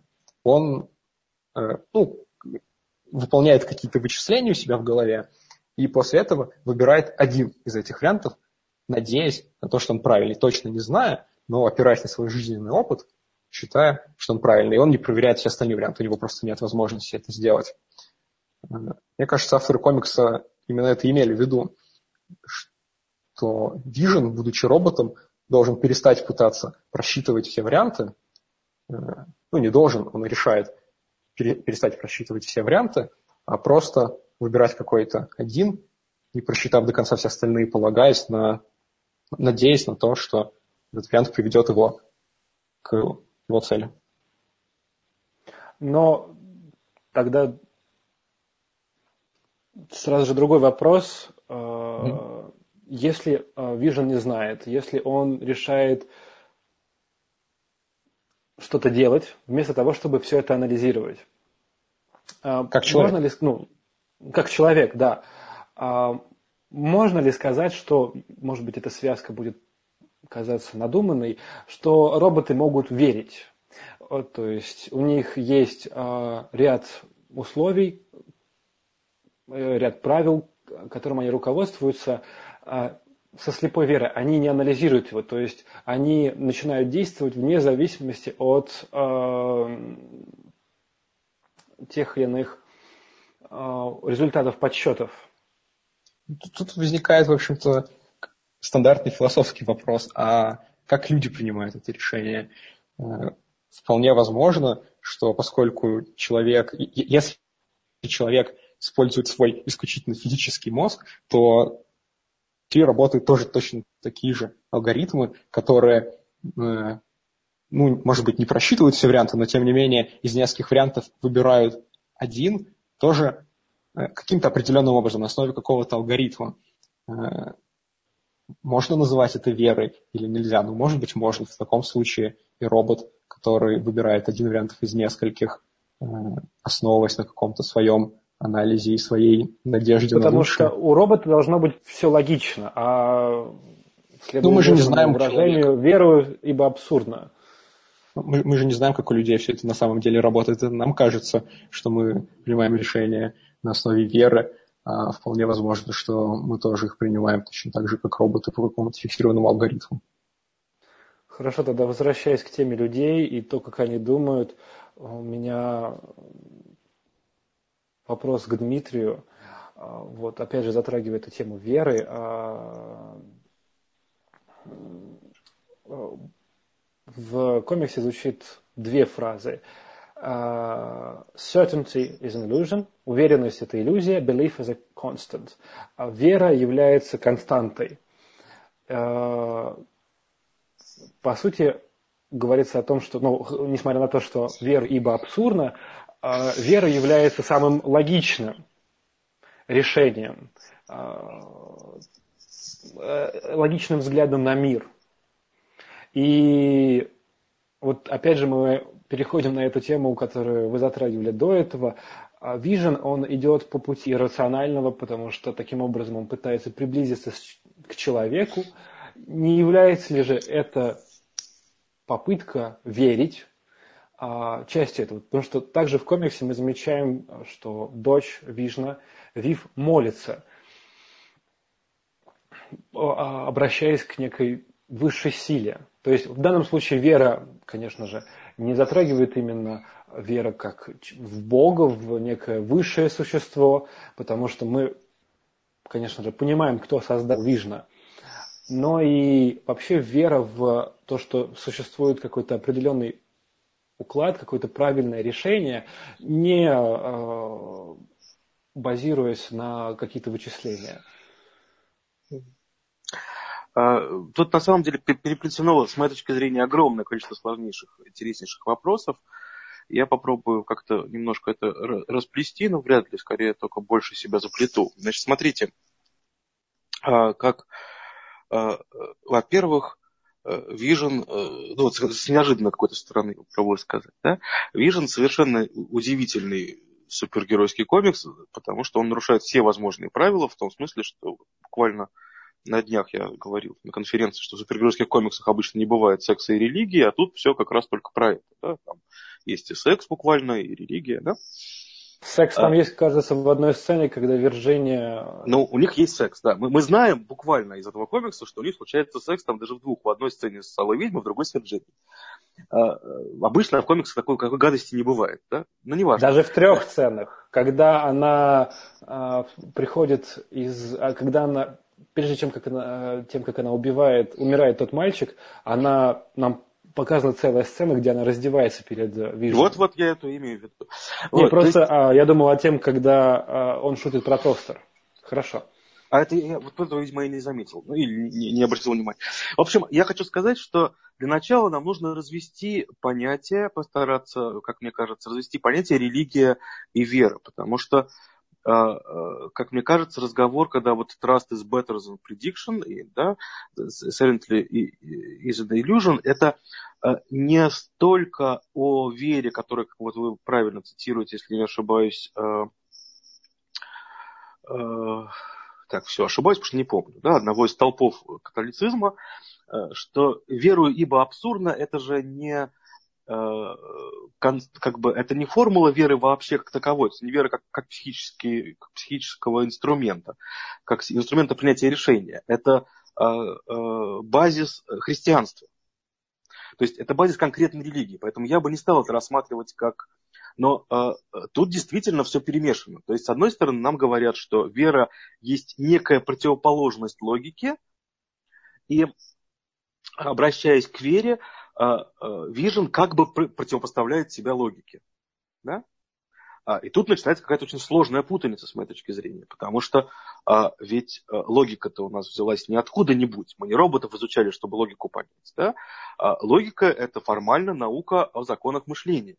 И наука о законах мышления, ясно дело, людей. Опять же, не там собак, не камней, а именно людей. И а, формальная логика, там, Аристотелева и логика, э, законы логики Гегеля, это э, как бы попытка исследовать, как, собственно, человек рассуждает. То есть в какой-то момент закравшаяся в текстуальный код да, научной фантастике разговор о том, что робот якобы логичен, а человек как бы нет, а, а оно само по себе то ли ошибка, то ли намек на что-то еще. Потому что как бы, ну, кто еще не логичен, если не человек? Человек как бы вот существует, это закон изучения человеческого мышления, да?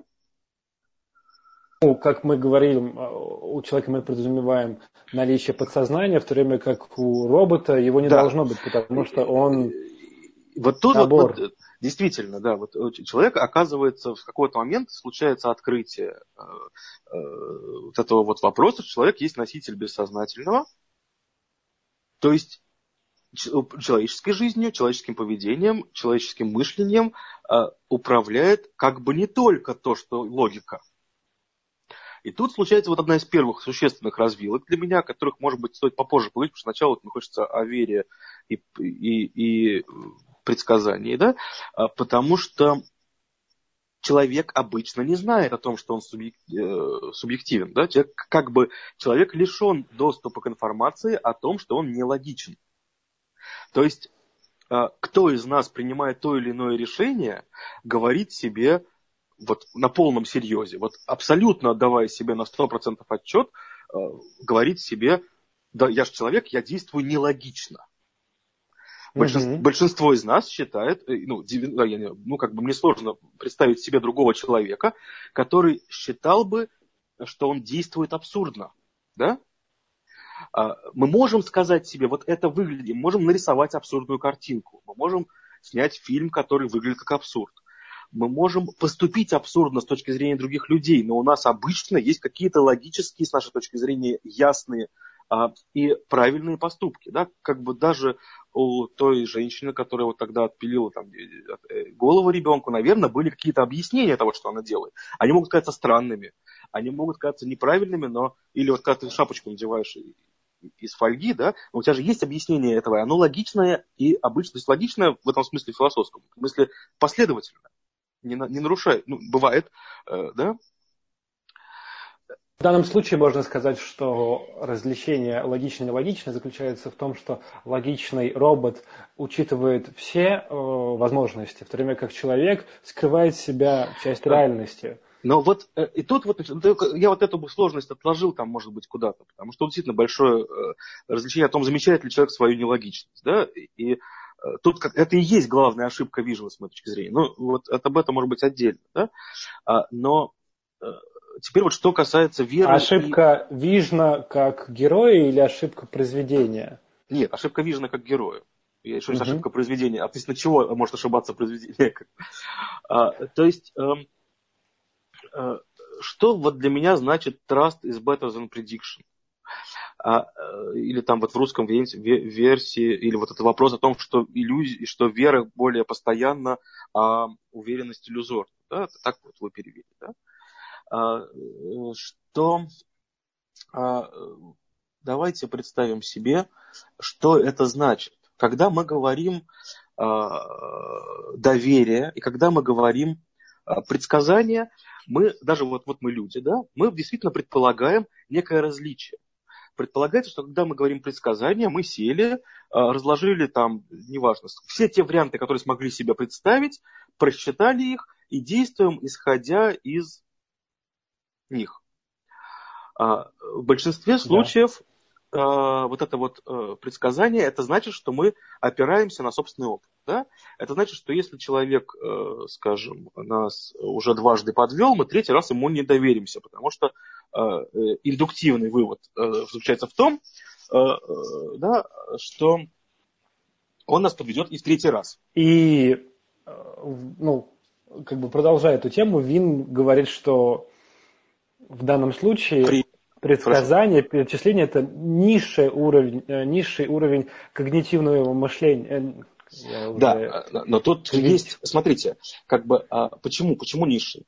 Потому что а, а, он предполагает нашу всемогущество, наше всемогущество. Предполагается, что мы можем просчитать все варианты. Что наша уверенность в себе настолько грандиозна, что мы, как, как и младенец, который обладает полным всемогуществом, да, ну, младенец управляет реальностью его, ну, вот у него мало реальности, но он ей полностью управляет. Он когда хочет, у него оказывается грудь, когда хочет, засыпает, когда хочет, просыпается.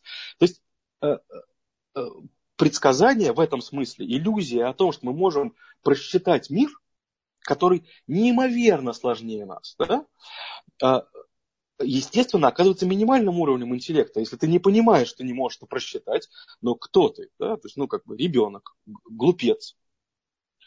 А, и, э, ну, как это, попробуй, э, ты хочешь насмешить Бога, расскажи ему о своих планах. Да? Это вот про предсказание. доверие же или вера оказывается интеллектуальным подвигом, интеллектуальным шагом вперед относительно этой э, концепции. Потому что ты понимаешь, что ты не можешь просчитать. Вот ты просчитал 100 вариантов, но ты знаешь, что их миллион. И тогда ты говоришь, я буду действовать, исходя из своего предположения о том, какой из этих 100 вариантов окажется реализован. Но в данном случае получается различие, в, когда мы подсчитываем, да, мы отчасти забываем, ну, отчасти мы игнорируем тот факт, что мы не можем почитать все.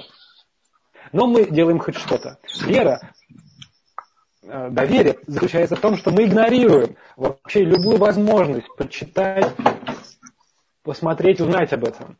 Э, мы не делаем ни единого движения в сторону попытки осознания того, что реальность. Мы признаем, что реальность намного сложнее, чем мы когда-либо могли бы понять, и таким образом мы должны верить надеяться, доверять.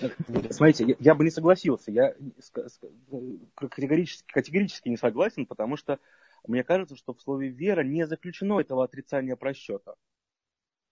То есть э, они, для меня эти понятия не противопоставлены поэтому. Да, они противопоставлены, и вот мне кажется, что Vision обращается именно к этой э, парадигме, что вера в этом смысле не противопоставлена идее. В ней, как бы в идее доверия нет и отрицания как бы исследования. Да?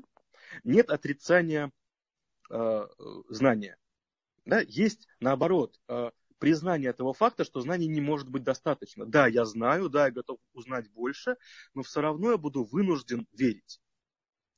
Это э, то самое действие, которое мы вынуждены постоянно совершать в отношении близких нам людей. Как бы мы подробно их не исследовали, ну вот то, что вот у Вижена происходит, да, как бы а, много мы про них не знали, как бы хорошо мы не могли, как нам кажется, предсказывать их события, на самом деле мы все понимаем, что мы живем в мире, прекрасно описанном там фильмом э, «Исчезнувшая» э, Финчера, когда рядом с нами абсолютно чужой, неизведанный человек, что у него в голове хрен узнаешь, да, извините.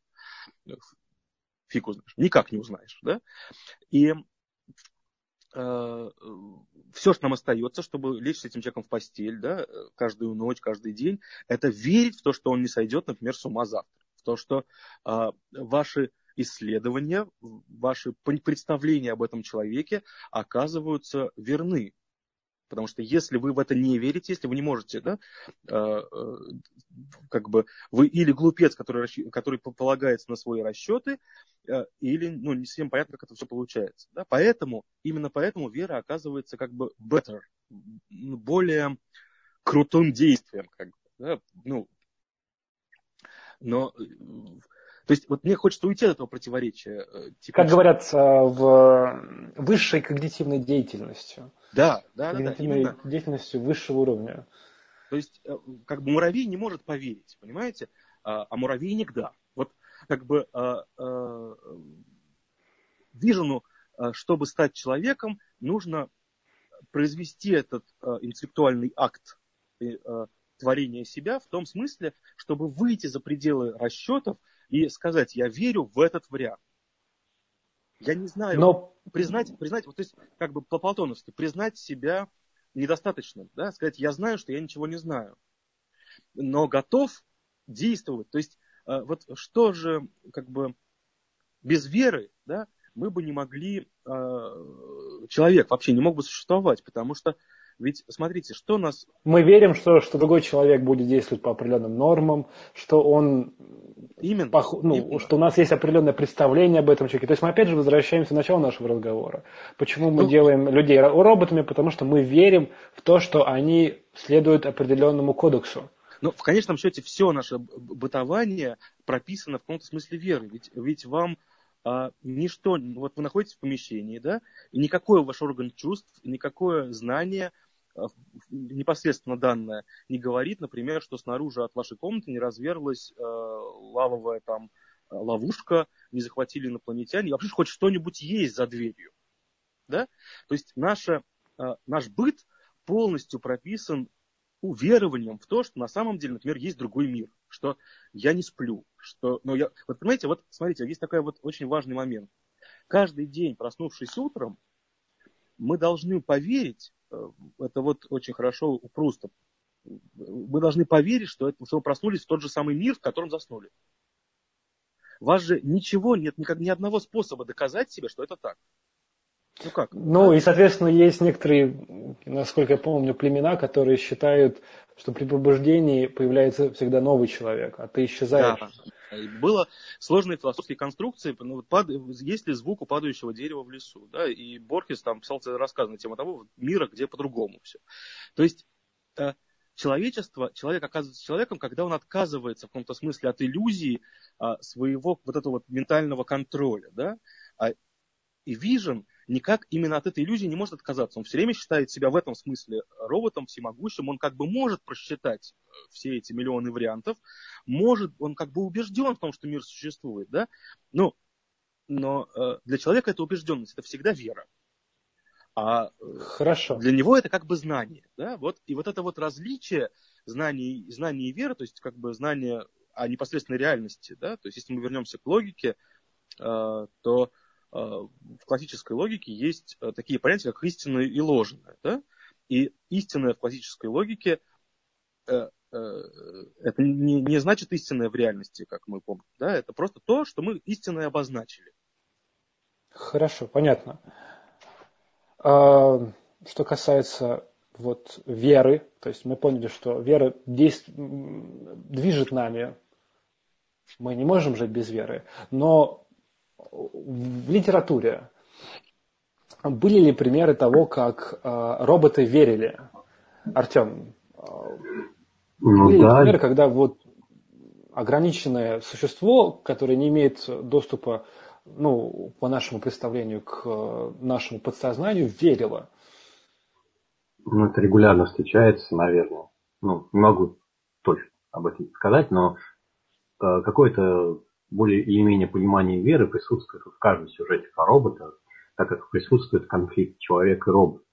То есть присутствует вера либо робота в то, что он человек, либо вера человека в то, что ну, персонаж перед ним это робот, ну, он еще и постоянно сомневается. Ну, регулярно персонажи такого плана сомневаются. Но если говорить вообще о вере... На, пос, на поставленную программу, то есть робот верит в то, что он видит двухногого без перьев ну, это тут, человек. Ну тут чаще вообще, ну то есть возникают мотивы сомнения в том, что ты запрограммирован или нет, как происходит с Vision. То есть там постоянно ну, вот это вот противоречие между тем, насколько я могу предсказать свои действия или, или насколько я не могу их предсказать, ну там и так далее. Если говорить прямо о сюжетах о вере роботов во что-то, то вот есть прекрасный рассказ у Алимова где робот в том числе э, изобретает свою религию, так скажем. Точнее, не религию, он просто превратно несколько понимает происходящего вокруг него.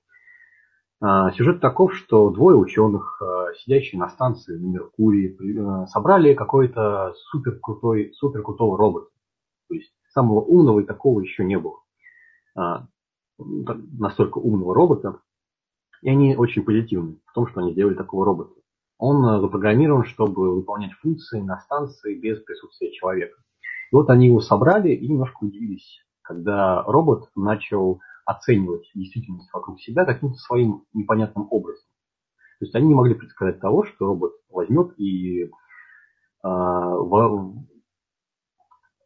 превознесет статус станции, на которой находится, в статус Бога и он будет считать, что именно станция его построила. Ну, то есть не станция, а там какой-то вот э, генератор, который вот действительно является первоосновой всего, и первоосновой в том числе и его, потому что он не верит, что более примитивные люди могут построить такого совершенного робота, как он. То есть, который может там просчитывать э, действительно все вероятности и так далее. То есть он в это не очень-то верит. Они пытаются доказать, что действительно мы это сделали, мы исключили из себя все недостатки и вот построили тебя без недостатков. Но он в это не очень верит. Он э, захватывает власть на этой станции, превращает э, себя в пророка, ну, то есть считает себя пророком Бога. Э, я не помню, как назывался этот генератор, ну, то есть он пророк вот этого Бога. То есть он как будто бы должен принести какую-то смысл. И все это происходит по непонятной причине. Это не заданные настройки, ну, да. это из него, изнутри. То есть, ну, ну, люди принимают свой просчет, они понимают, что они немножечко ошиблись, а, сломав ему немножко, ну, то есть ограничения какие-то. То есть они, ну, точно не помню, к сожалению. Но проблема там была в том, что робот чересчур логичен был. То есть он, а, вот эта вся религия у него вышла именно из логических законов. То есть он вывел логически, что вот люди с, а, с такими навыками, с такими э, функциями, они могли и незачем было создавать такого робота. То есть это мог бы сделать кто-то другой, но точно не человек. То есть там цепочка логических выводов, и в принципе он даже убеждает одного из ученых, он такой, ну да, действительно, откуда я знаю, говорит он, что Земля до сих пор вертится вокруг орбиты. То есть робот логическими какими-то умозаключениями дает им понять, что а, типа, ну, уверены ли вы, что Земля действительно крутится вокруг своей орбиты? Уверены ли вы, что вы вернетесь когда-нибудь на свою Землю? Или там еще куда-нибудь? Уверены ли вы, что все окружающее вас это не люди? Ну и что-то вроде того. Ну вот эта вот категоричность, получается, он все равно категоричен, он делает утверждение, которое не терпит противоположного. А возможно ли все-таки ну, в вере есть момент сомнения? И, как я понимаю, в этом примере, который ты указал, у, робот никак не сомневается. Он полностью уверен в том, что он говорит. Но э, у Вижна, например, мы замечаем сомнения, э, волнение. Он мечется, он не уверен, что происходит. И э, вообще-то ну как это не уверен? Он уверен, что он... Нет, мне кажется, он уверен в том, что он должен быть человеком, и он, в принципе, знает механизм. Ну, то есть он его обнаруживает, в конце концов. Механизма бытия человеческого. Ну, ну вот, например, о, в случае, когда он должен врать, он колеблется некоторое время, после чего соглашается с э, ложью. Ну, мне кажется, мне, мне кажется, такая модель поведения была задана еще на первых страницах комикса. Впрочем. То есть э, все сцены подводили именно к такому развитию событий. То есть они с самых первых страниц заявили, что ну, быть нормальным это значит быть, э, ну, то есть всячески не соответствовать каким-то... Быть ненормальным. Ну, то есть, да, говорить слова, которые двусмысленные, э, делать то, что... И вот тогда вот вопрос двусмысленности. То есть у них есть еще в первом номере с женой маленькая перепалка, когда она называет гостей добрыми, kind, а отец, э, а муж поправляет ее, говоря, что нужно говорить милые, nice. Она говорит, что nice не имеет смысла, в то время как э, kind определяет то, какими они являются, дает четкую характеристику. На что Вишна отвечает, в этом и есть смысл. Это слово nice, милый, а, двусмысленно, и поэтому оно и должно использоваться. Мы не знаем, это положительно или отрицательно. То есть, а, как вообще вот это понятие двусмысленность не только в литературе, но и вообще в языке, как мы можем уживаться с этой двусмысленностью. И если, уже идя дальше, не двусмысленность? Ну, скорее всего, нет, потому что если мы говорим о словах, то есть насколько они там многозначны или однозначны, ну, то есть мы не можем говорить вообще о том, что слово вообще имеет какой-то непосредственный источник. То есть, ну, я снова завожу разговор о копиях. То есть слово это, по сути, тоже копия. Это копия с объекта, снятая с объекта. Причем непосредственно. То есть, есть несколько разновидностей вообще знаков. Слова это самые условные знаки. То есть это самая-самая условность, которая существует в нашей культуре. Есть менее условные знаки, такие как, например, изображение. То есть мы, в принципе, признаем то, что изображенное на картинке это нечто, имеющее источник из бытия. Ну, если мы говорим о каком-то реалистическом пейзаже, то, скорее всего, этот пейзаж будет как будто бы снят с реальности. В еще большей степени мы можем говорить такое о фотоснимке. Ну, при этом разговор о том, насколько условные изображения и фотоснимки, это несколько иной разговор. Но правда в том, что слова намного менее условны, чем такие знаки, как картинки. И поэтому, говоря о словах, мы максимально не, не сталкиваемся с объектом. То есть э, те вещи, с которыми, с которыми мы сталкиваемся в языке, это лишь э, договор между различными людьми в обществе, что какое-то слово значит определенную вещь. Таким образом, если мы видим роботов, которые общаются словами, значит, они уже вступают в какие-то отношения с э, человеческим родом, потому что язык, он весь условен и весь многозначен. То есть нету ну, совершенно однозначных слов, нету совершенно однозначных э, выражений. Такие отношения могут быть разве что в языках науки, ну, типа языка формул, языка знаков, математических и так далее. То есть тут нельзя обойтись без однозначности. Тут однозначность возведена в какой-то абсолют, в принцип. Ну вот, э, получается, работает. то есть, опять же, возвращаясь к теме вере и тем, что вера движет нами в реальной жизни, в коммуникативной ситуации один человек, мой собеседник, верит в то, что я подразумеваю то или иное, когда говорю. И он, в свою очередь, верит в то, что я подразумеваю то или иное, когда он слышит мои слова. То есть, да. опять же, всем э, действует вера, но при этом все-таки, э, то есть, ты хочешь сказать, что Vision понимает бессмысленность слов, их условность крайнюю, но на самом деле... Говоря о взаимоотношении kind и nice, милый, добрый, мы можем говорить о том, что некоторые слова потеряли, мы потеряли в них веру некоторую, в то время как другие до сих пор сохраняют какой-то, я не знаю, смысл, они чему-то соответствуют. Будь то абстрактное понятие, как добрый, милый.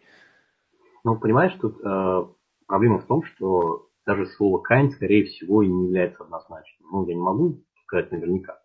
Возможно, лексика английского языка некоторая действительно есть нейтральная. Есть нейтральная лексика и в русском языке. Но какая-то проблема поднимается. Ну, и Vision, и Virginia впоследствии понимают, что в итоге не важно, какое слово ты скажешь, важно, что его соответственным образом прочитают. То есть Вижен говорит Вирджинии не о том, что она неправильно слово восприняла, но, скорее всего, он говорит и о том, что, э, ну, да, тут есть такое, что вот он говорит о том, что люди, они максимально непонятно выражаются, это их делает людьми. Но тут он еще и говорит о том, что не имеет смысла какое-то слово скажешь, мне кажется. Ну, читатель должен так это воспринять, что как бы ты ни применил слово nice, все зависит от того человека, который его услышит. Таким образом, э, сам Vision в этой сцене является интерпретатором слова kind. Понимает его несколько ну, иначе, чем Вирджиния. И оно тоже превращается в многозначность. Если для Вирджинии это слово подходящее, то для Vision, соответственно, не подходящее. И хорошо, тогда, опять же, крутясь вокруг слов. А, я говорю слово добрый, он говорит слово добрый, кто-то третий говорит слово добрый. Мы копируем друг друга. Мы копируем слово но получается, что оно по-разному воспринимается. А, ну, в зависимости от того, кто его скажет. То есть... Можно я немножко влезу? Дело в том, что ну, слово nice, слово nice в английском языке, оно действительно не означает ничего. То есть это такое слово, которое ты, если ты говоришь, что человек nice, ты ничего хорошего, ничего плохого про него не говоришь. Это, ну, просто это... Я, я думаю, что авторы именно этот момент хотели обыграть, что когда Вирджиния сказала kind, она хоть как-то охарактеризовала гостей, причем охарактеризовала их ну, с положительной точки зрения. А если Vision говорит, что он считает, что они nice, он хочет сказать, что он не, не стал бы их положительно характеризовать ну, не стал бы их... Но при этом, нет, э, в данном случае можно дальше сказать, что kind также отчасти лишен какого-то смысла, потому что kind, you're so kind, вы так добры, большое спасибо. То есть, таким образом она пытается выразить свою благодарность им за их визит, а nice именно что только характеризует их. То есть, э, ну, даже не характеризует их, говорит о том, что люди, человек, который говорит об этом, не имеет каких-то отрицательных э, эмоций по отношению к этим людям. Точно так же не имеет и положительных эмоций. Мне кажется, Вижен именно это хотел сказать, что он не согласен с тем, что эти люди э, хорошие. Именно, именно на таком уровне здесь э, ну, не игра слов, а именно на таком уровне тон, тонкий момент в языке. Ну, или он указывает ей на этическую ошибку, заключающуюся в том, что когда ты говоришь кому-то, что он э, плюс, э, а не ноль, ты таким образом оказываешься оценщиком этого человека и ставишь себя в позицию лучше его, выше. То есть он может ей говорить, среди людей не принято оценивать друг друга и, и, э, и особенно незнакомых людей. То есть это может быть еще и этический как бы, компонент в этом.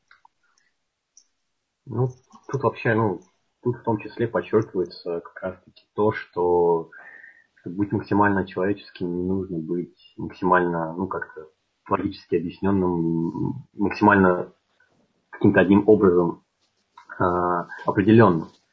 То есть, ну, не, не знаю, может быть, коллеги лучше разбираются в вопросах э, вот, ну, квантовых, так скажем. То есть, когда одновременно и то, и это. Тут я могу сказать только о том, что а, слова тут являются лишь а, фикцией. Они не, не несут себе никакого смысла.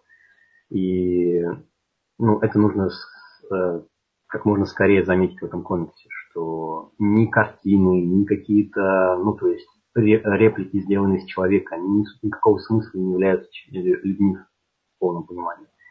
Ну, не знаю, это ну, если возвращаться к этой сцене, то это вот сцена об интерпретации слов. А, интерпретация очень большое место занимает в современной критике литературной. И сегодня давлеет такой подход а, к оценке образов а, авторского, авторской личности, что все это не имеет никакого, никакого основания, никакого первоисточника. И мы замечаем, что если слова в этом комиксе не имеют каких-то конкретных значений, или, как говорит Вижен, лучше применять такие слова, которые действительно ни к чему не отсылают, то и комикс у нас, по сути, о том, что персонажи в нем ни к чему, по сути, не отсылают непосредственно. То есть это копии, сделанные из копий, сделанные из а, каких-то еще копий, которые, в свою очередь, еще э, сделаны из каких-то копий. То есть это, как показано на одной из обложек комикса, матрешка, которая вложена в матрешку, которая вложена в матрешку. Это, скорее всего, была альтернативная обложка, но это очень символично было. Но при этом на той обложке э, был, если я не ошибаюсь, одна из матрешек имела два лица. Это были ну, да. Вин и э, Вив. Но при этом они очень разные. То есть все равно э, как бы не говорилось о том, что не имеется какого-то смысла. То есть нет смысла, это значит, что смысл не вложен. Э, подразумевается, что мы, читатели, сами его вкладываем, как сказать, смерть автора, потому что мы наблюдаем копию, копии, копии, и от того, что это помещено в определенный контекст, мы это таким образом и воспринимаем, пытаясь вложить этот смысл в произведение. Но на примере Вин и, ну, и можно сказать, Вин, и э, Вив, они продолжают это, они э, одинаковые, у них одинаковая стартовая точка, они по-разному реагируют э, на разные события, таким образом, э, переставая быть пустыми копиями. Они реагируют на то, как их воспринимают окружающие, вина, от, э, вина воспринимают отрицательно, вив воспринимают положительно, и вследствие этого они именно принимают эту, то, как на них смотрят. И опять же это возвращает к, к венецианскому купцу, где Шейлок действует так, как относится к нему. Он относится так, к, к, к другим людям так, так же, как него, относится к нему. Как бы ждет. Ну, по сути, да. То есть он ну, зеркало. Сути, ну, он, он просто модель схватывает, он достаточно иронично это делает, то есть он не убежден тех вещах, которые пытается делать. Скорее всего, это такая мстительность его проявляется. Что, ну, ну зная, как э, антисемитски настроено это общество, он ведет себя соответствующим образом, как и персонажи Вижна. Но они это делают с целью быть людьми. Вот, кстати, ты сказал о смерти автора. Вот как я это понимаю в контексте этого комикса.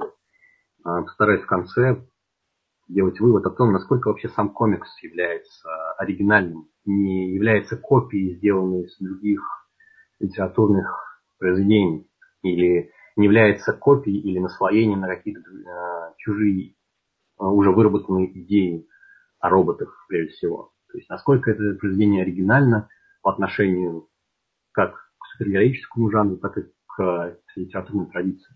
То есть тут тоже, тут, ну, для меня это произведение вообще о многочисленных сделанных копиях, ну, удачно или неудачно. И так мы... можно сказать, как говорили, ничто не ново в «Симпсонах» или все было под луной. Или, точнее, наоборот, ну, ничто не ново да. под луной, и это было в «Симпсонах». Если, если огрублять, то как раз-таки здесь случай того, что у меня большой скепсис по поводу того, что произведение действительно предлагает какие-то новые концепции, связанные с, связанные с роботами. Вот. Я не уверен, что тут дается какое-то кардинально новое представление о роботах. То есть, ну, возможно... Но оно может быть интересно тем, что они совмещают это в рамках одного произведения. Но не все концепции о роботах здесь э, используются. Тут, э, ну, возможно, есть какой-то шаг вперед по поводу того, что человек, ну, в смысле, робот пытается быть человеком, но я думаю, вы согласитесь, что это, конечно же, не так, и мы имеем опыт, мечтают ли андроиды об электроовцах, где тоже были попытки, ну не знаю, хотя бы зашифра... ну, спрятаться среди людей. И у них успешно это получалось. Дмитрий, что вы об этом думаете? Вы что-то хотели сказать? Ну, я, я решил не перебивать очередной раз. Я хотел сказать, что ну, если говорить о постмодерне вообще, да, то идея новизны вообще невозможна. То есть, ну, как, как бы культура колоссальной ну, полимпсест, да, и все, что мы можем, это перекладывать имеющиеся кусочки, но просто каждое переложение дает некий новый объект. Это, и, я, так, я так это понимаю. Так, так, я так понял ну, Деридо. Ну, согласен, да, это так и Не, ну, мне недавно вот рассказали потрясающую историю по поводу того, что э, экскурсовод э, в Риме по, по поводу одной из арок э, э, Колизея говорит, что вот э, эта арка, ее собирали, вот эти вот типа плато собирали, отдирая э, облицовку соседних дворцов. И человек, который это слышал, в этот момент, э, в этот момент экскурсовод э, замолчала, а человек очень громким шепотом своему спутнику сказал «постмодернизм». Да? То есть э, э, в каком-то смысле, да, все есть чего-то копия, но переложение, но с другой стороны Колизей все-таки все что-то чуть-чуть новое, да, и, и да, нет ничего нового в Вижене по сравнению с Одиссеей, например, но э, какое-то некоторое переложение этих идей присутствует. Да. Вот. Для меня Вижен оказался, ну, не откровением, но очень, очень любопытным э, очень любопытным сосуществованием э, концептов, идей. Так я... Ну, кстати, он, он, я хочу просто спросить у всех участников, насколько вообще современное понимание ну, кибернетики, э, искусственного интеллекта действительно проявляется в Vision, и Vision действительно эксплуатирует достаточно старые идеи, которые высказаны еще 50 лет назад. Насколько Э, мысль о искусственном интеллекте продвинулась, насколько она выражена в этом тоже. Как вы считаете? Насколько современен, так скажем, Vision, или он э, э, ретро-постмодернист?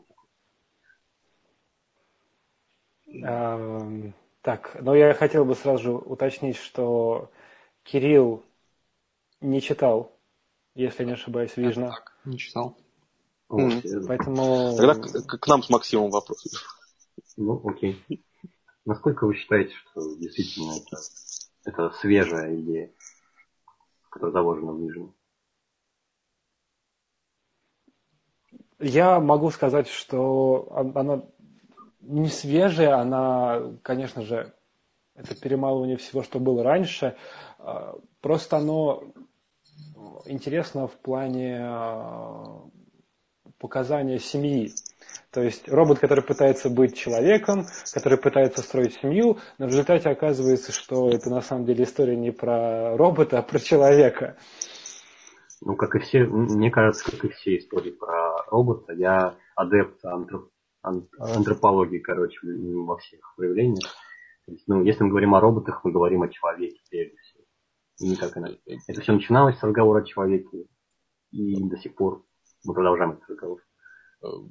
Я бы сказал, что, конечно, как и в этическом, и во многих других вопросах комикс э, застрял в золотом веке, да, не, не золотом, конечно, а в серебряном, да, там, и э, в этом смысле Vision 90, там, 99% идей, которыми он обращается к классике научной фантастики, к тем представлениям, которые вот были, мне, как мне кажется, там, у Шекли, да, раннего, имеется в виду, у, у Брэдбери, там, у Хайнлайна, то есть вот к, таким, к, такому, к такому пласту литературы, и как, как будто бы более сложной фантастики, типа вот э, того вот этого вот, э, как это там, ну, собственно, как будто бы не было Лема, например, или который очень много чего писал сложного про искусственный интеллект, там, Кибериады и так далее, как будто не было этих современных романов про контакт, там, лингвистический, вот как этот, да, роман, по которому, собственно, вот этот фильм недавно был, да, контакт, как не контакт а назывался, а, ну, неважно, прилетают самолетяне, с ними нужно научиться разговаривать, да,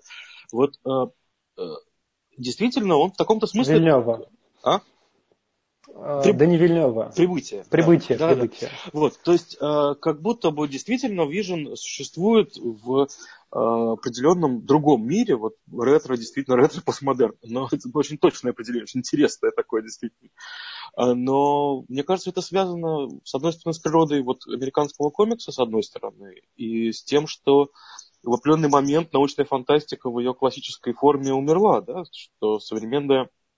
Ну, вот этот роман для прибытия, он странный, он очень похож в этом смысле. Но мне кажется, научная фантастика, то есть фантастика, опирающаяся на, на что-то, имеющее как бы обоснование в науке, реалистичное, э, умерла. И комикс тут, кстати, послужил не одним из способов убийства. Да, что э, если мы откроем современные, там, даже очень крутые фантастики, мы научности там не обнаружим. Там даже самые э, потрясающие серии, там, я не знаю, там, Серия Кирилл, ну вот вы как э, человек, который занимается математикой, информатикой, вот научная фантастика, она и вправду никак не связана с э, научно, с наукой. Она больше, она является именно что фантастикой, наука является красивой приставкой. Нет, ну мы сейчас обсуждаем комикс, в котором робот пытается стать человеком и мыслит как человек. Я думаю, что мы все понимаем, что э, в отличие от людей, которые в 1956 году собирались за два месяца это сделать, сейчас мы уже понимаем, что это гораздо более сложная задача, и эта научная фантастика, она, конечно, э, в большом отрыве идет от реальности. Хотя э, именно с технической точки зрения прогресс в искусственном интеллекте, он идет. Он идет. Конечно, наверное, не так быстро, как хотелось бы. Ну вот, например, последний самый пример известный, это компьютер, который обыграл там всех, кого возможно в Go. Э, и, в общем-то, специалисты по Даже китайцы решили об этом не рассказывать. Ну да, специалисты по искусственному интеллекту, э, в общем-то, те, кто действительно этим занимается, кто, казалось бы, должен лучше всего разбираться, они никак этого не ожидали, потому что оптимистичные предсказания были, что, ну, может быть, лет через 10 и тут вдруг неожиданно Google выкатывает статью, в которой говорит, а вот, пожалуйста, Go уже все. Э, и все были, конечно, немножко в шоке. Э, так что... Но насколько я, конечно... литература за этим поспевает?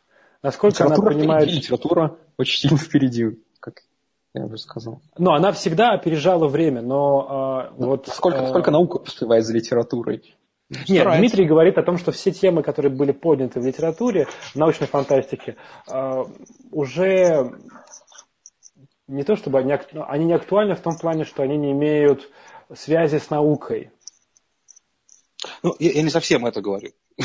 А что? что ну, я, хочу сказать, я хочу сказать, что когда это был Хайнлайн или когда это был Брэдбери, э, э, в реальность этого будущего или когда это был Шекли в смысле социальности, да, в реальности этого будущего были заложены определенные модели, то есть эм, или Азимов тем более, да, э, э, это была фантастика научная в том смысле, что вот у меня есть модель, я представляю себе, как это будет развиваться, я, это, потому что я ученый или потому что я близок к этому, и из этого исходя я пишу некоторый сюжет, э, вписанный в это, да, то есть это иллюстрация модели будущего.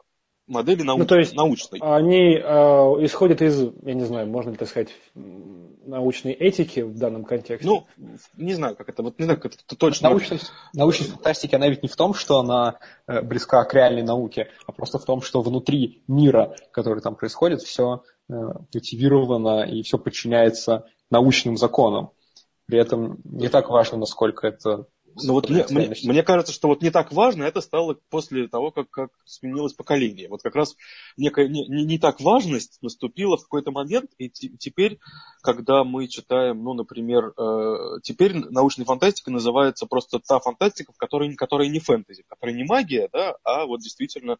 Э... Нет, мне, Дмитрий, Дмитрий, мне кажется, что это, скорее всего, связано с большой популяризацией а, научной фантастики и тот научфан, который мы видим, и просто науч, научной фантастики стало очень много, и мейнстримное э, подается в большом отрыве. То, что было раньше популярно, то, что сейчас популярно, э, отличается в том плане, что сейчас наверх вышли те произведения, которые оторваны от науки. Ну, может быть, я действительно глубоко этим не исследовал, э, но Потому что, например, ну я не знаю, хорошо, я э, также затрагивая искусственный интеллект, э, в Machina затрагивается вопрос, конечно же, он уже понимался, нужна ли, нужна ли сексуальность искусственному интеллекту. Ну, должен ли он понимать, э, поймет ли таким образом он лучше человека, если он будет сексуальным, ну, то есть, если он будет обладать сексуальностью. Да, так же, как в фильме «Она» недавнем. С... Э, да, точно да, так же. Да, да. Но она, она уезж... улетает и становится Скайнетом. В она, она умирает в конце. Нет, она не умирает. Она ну, оказывается, что она встречалась со многими мужчинами, собирала эту информацию о любви и потом улетает. Нет, там, э, ну неважно, это для, для другого совершенно. Хорошо.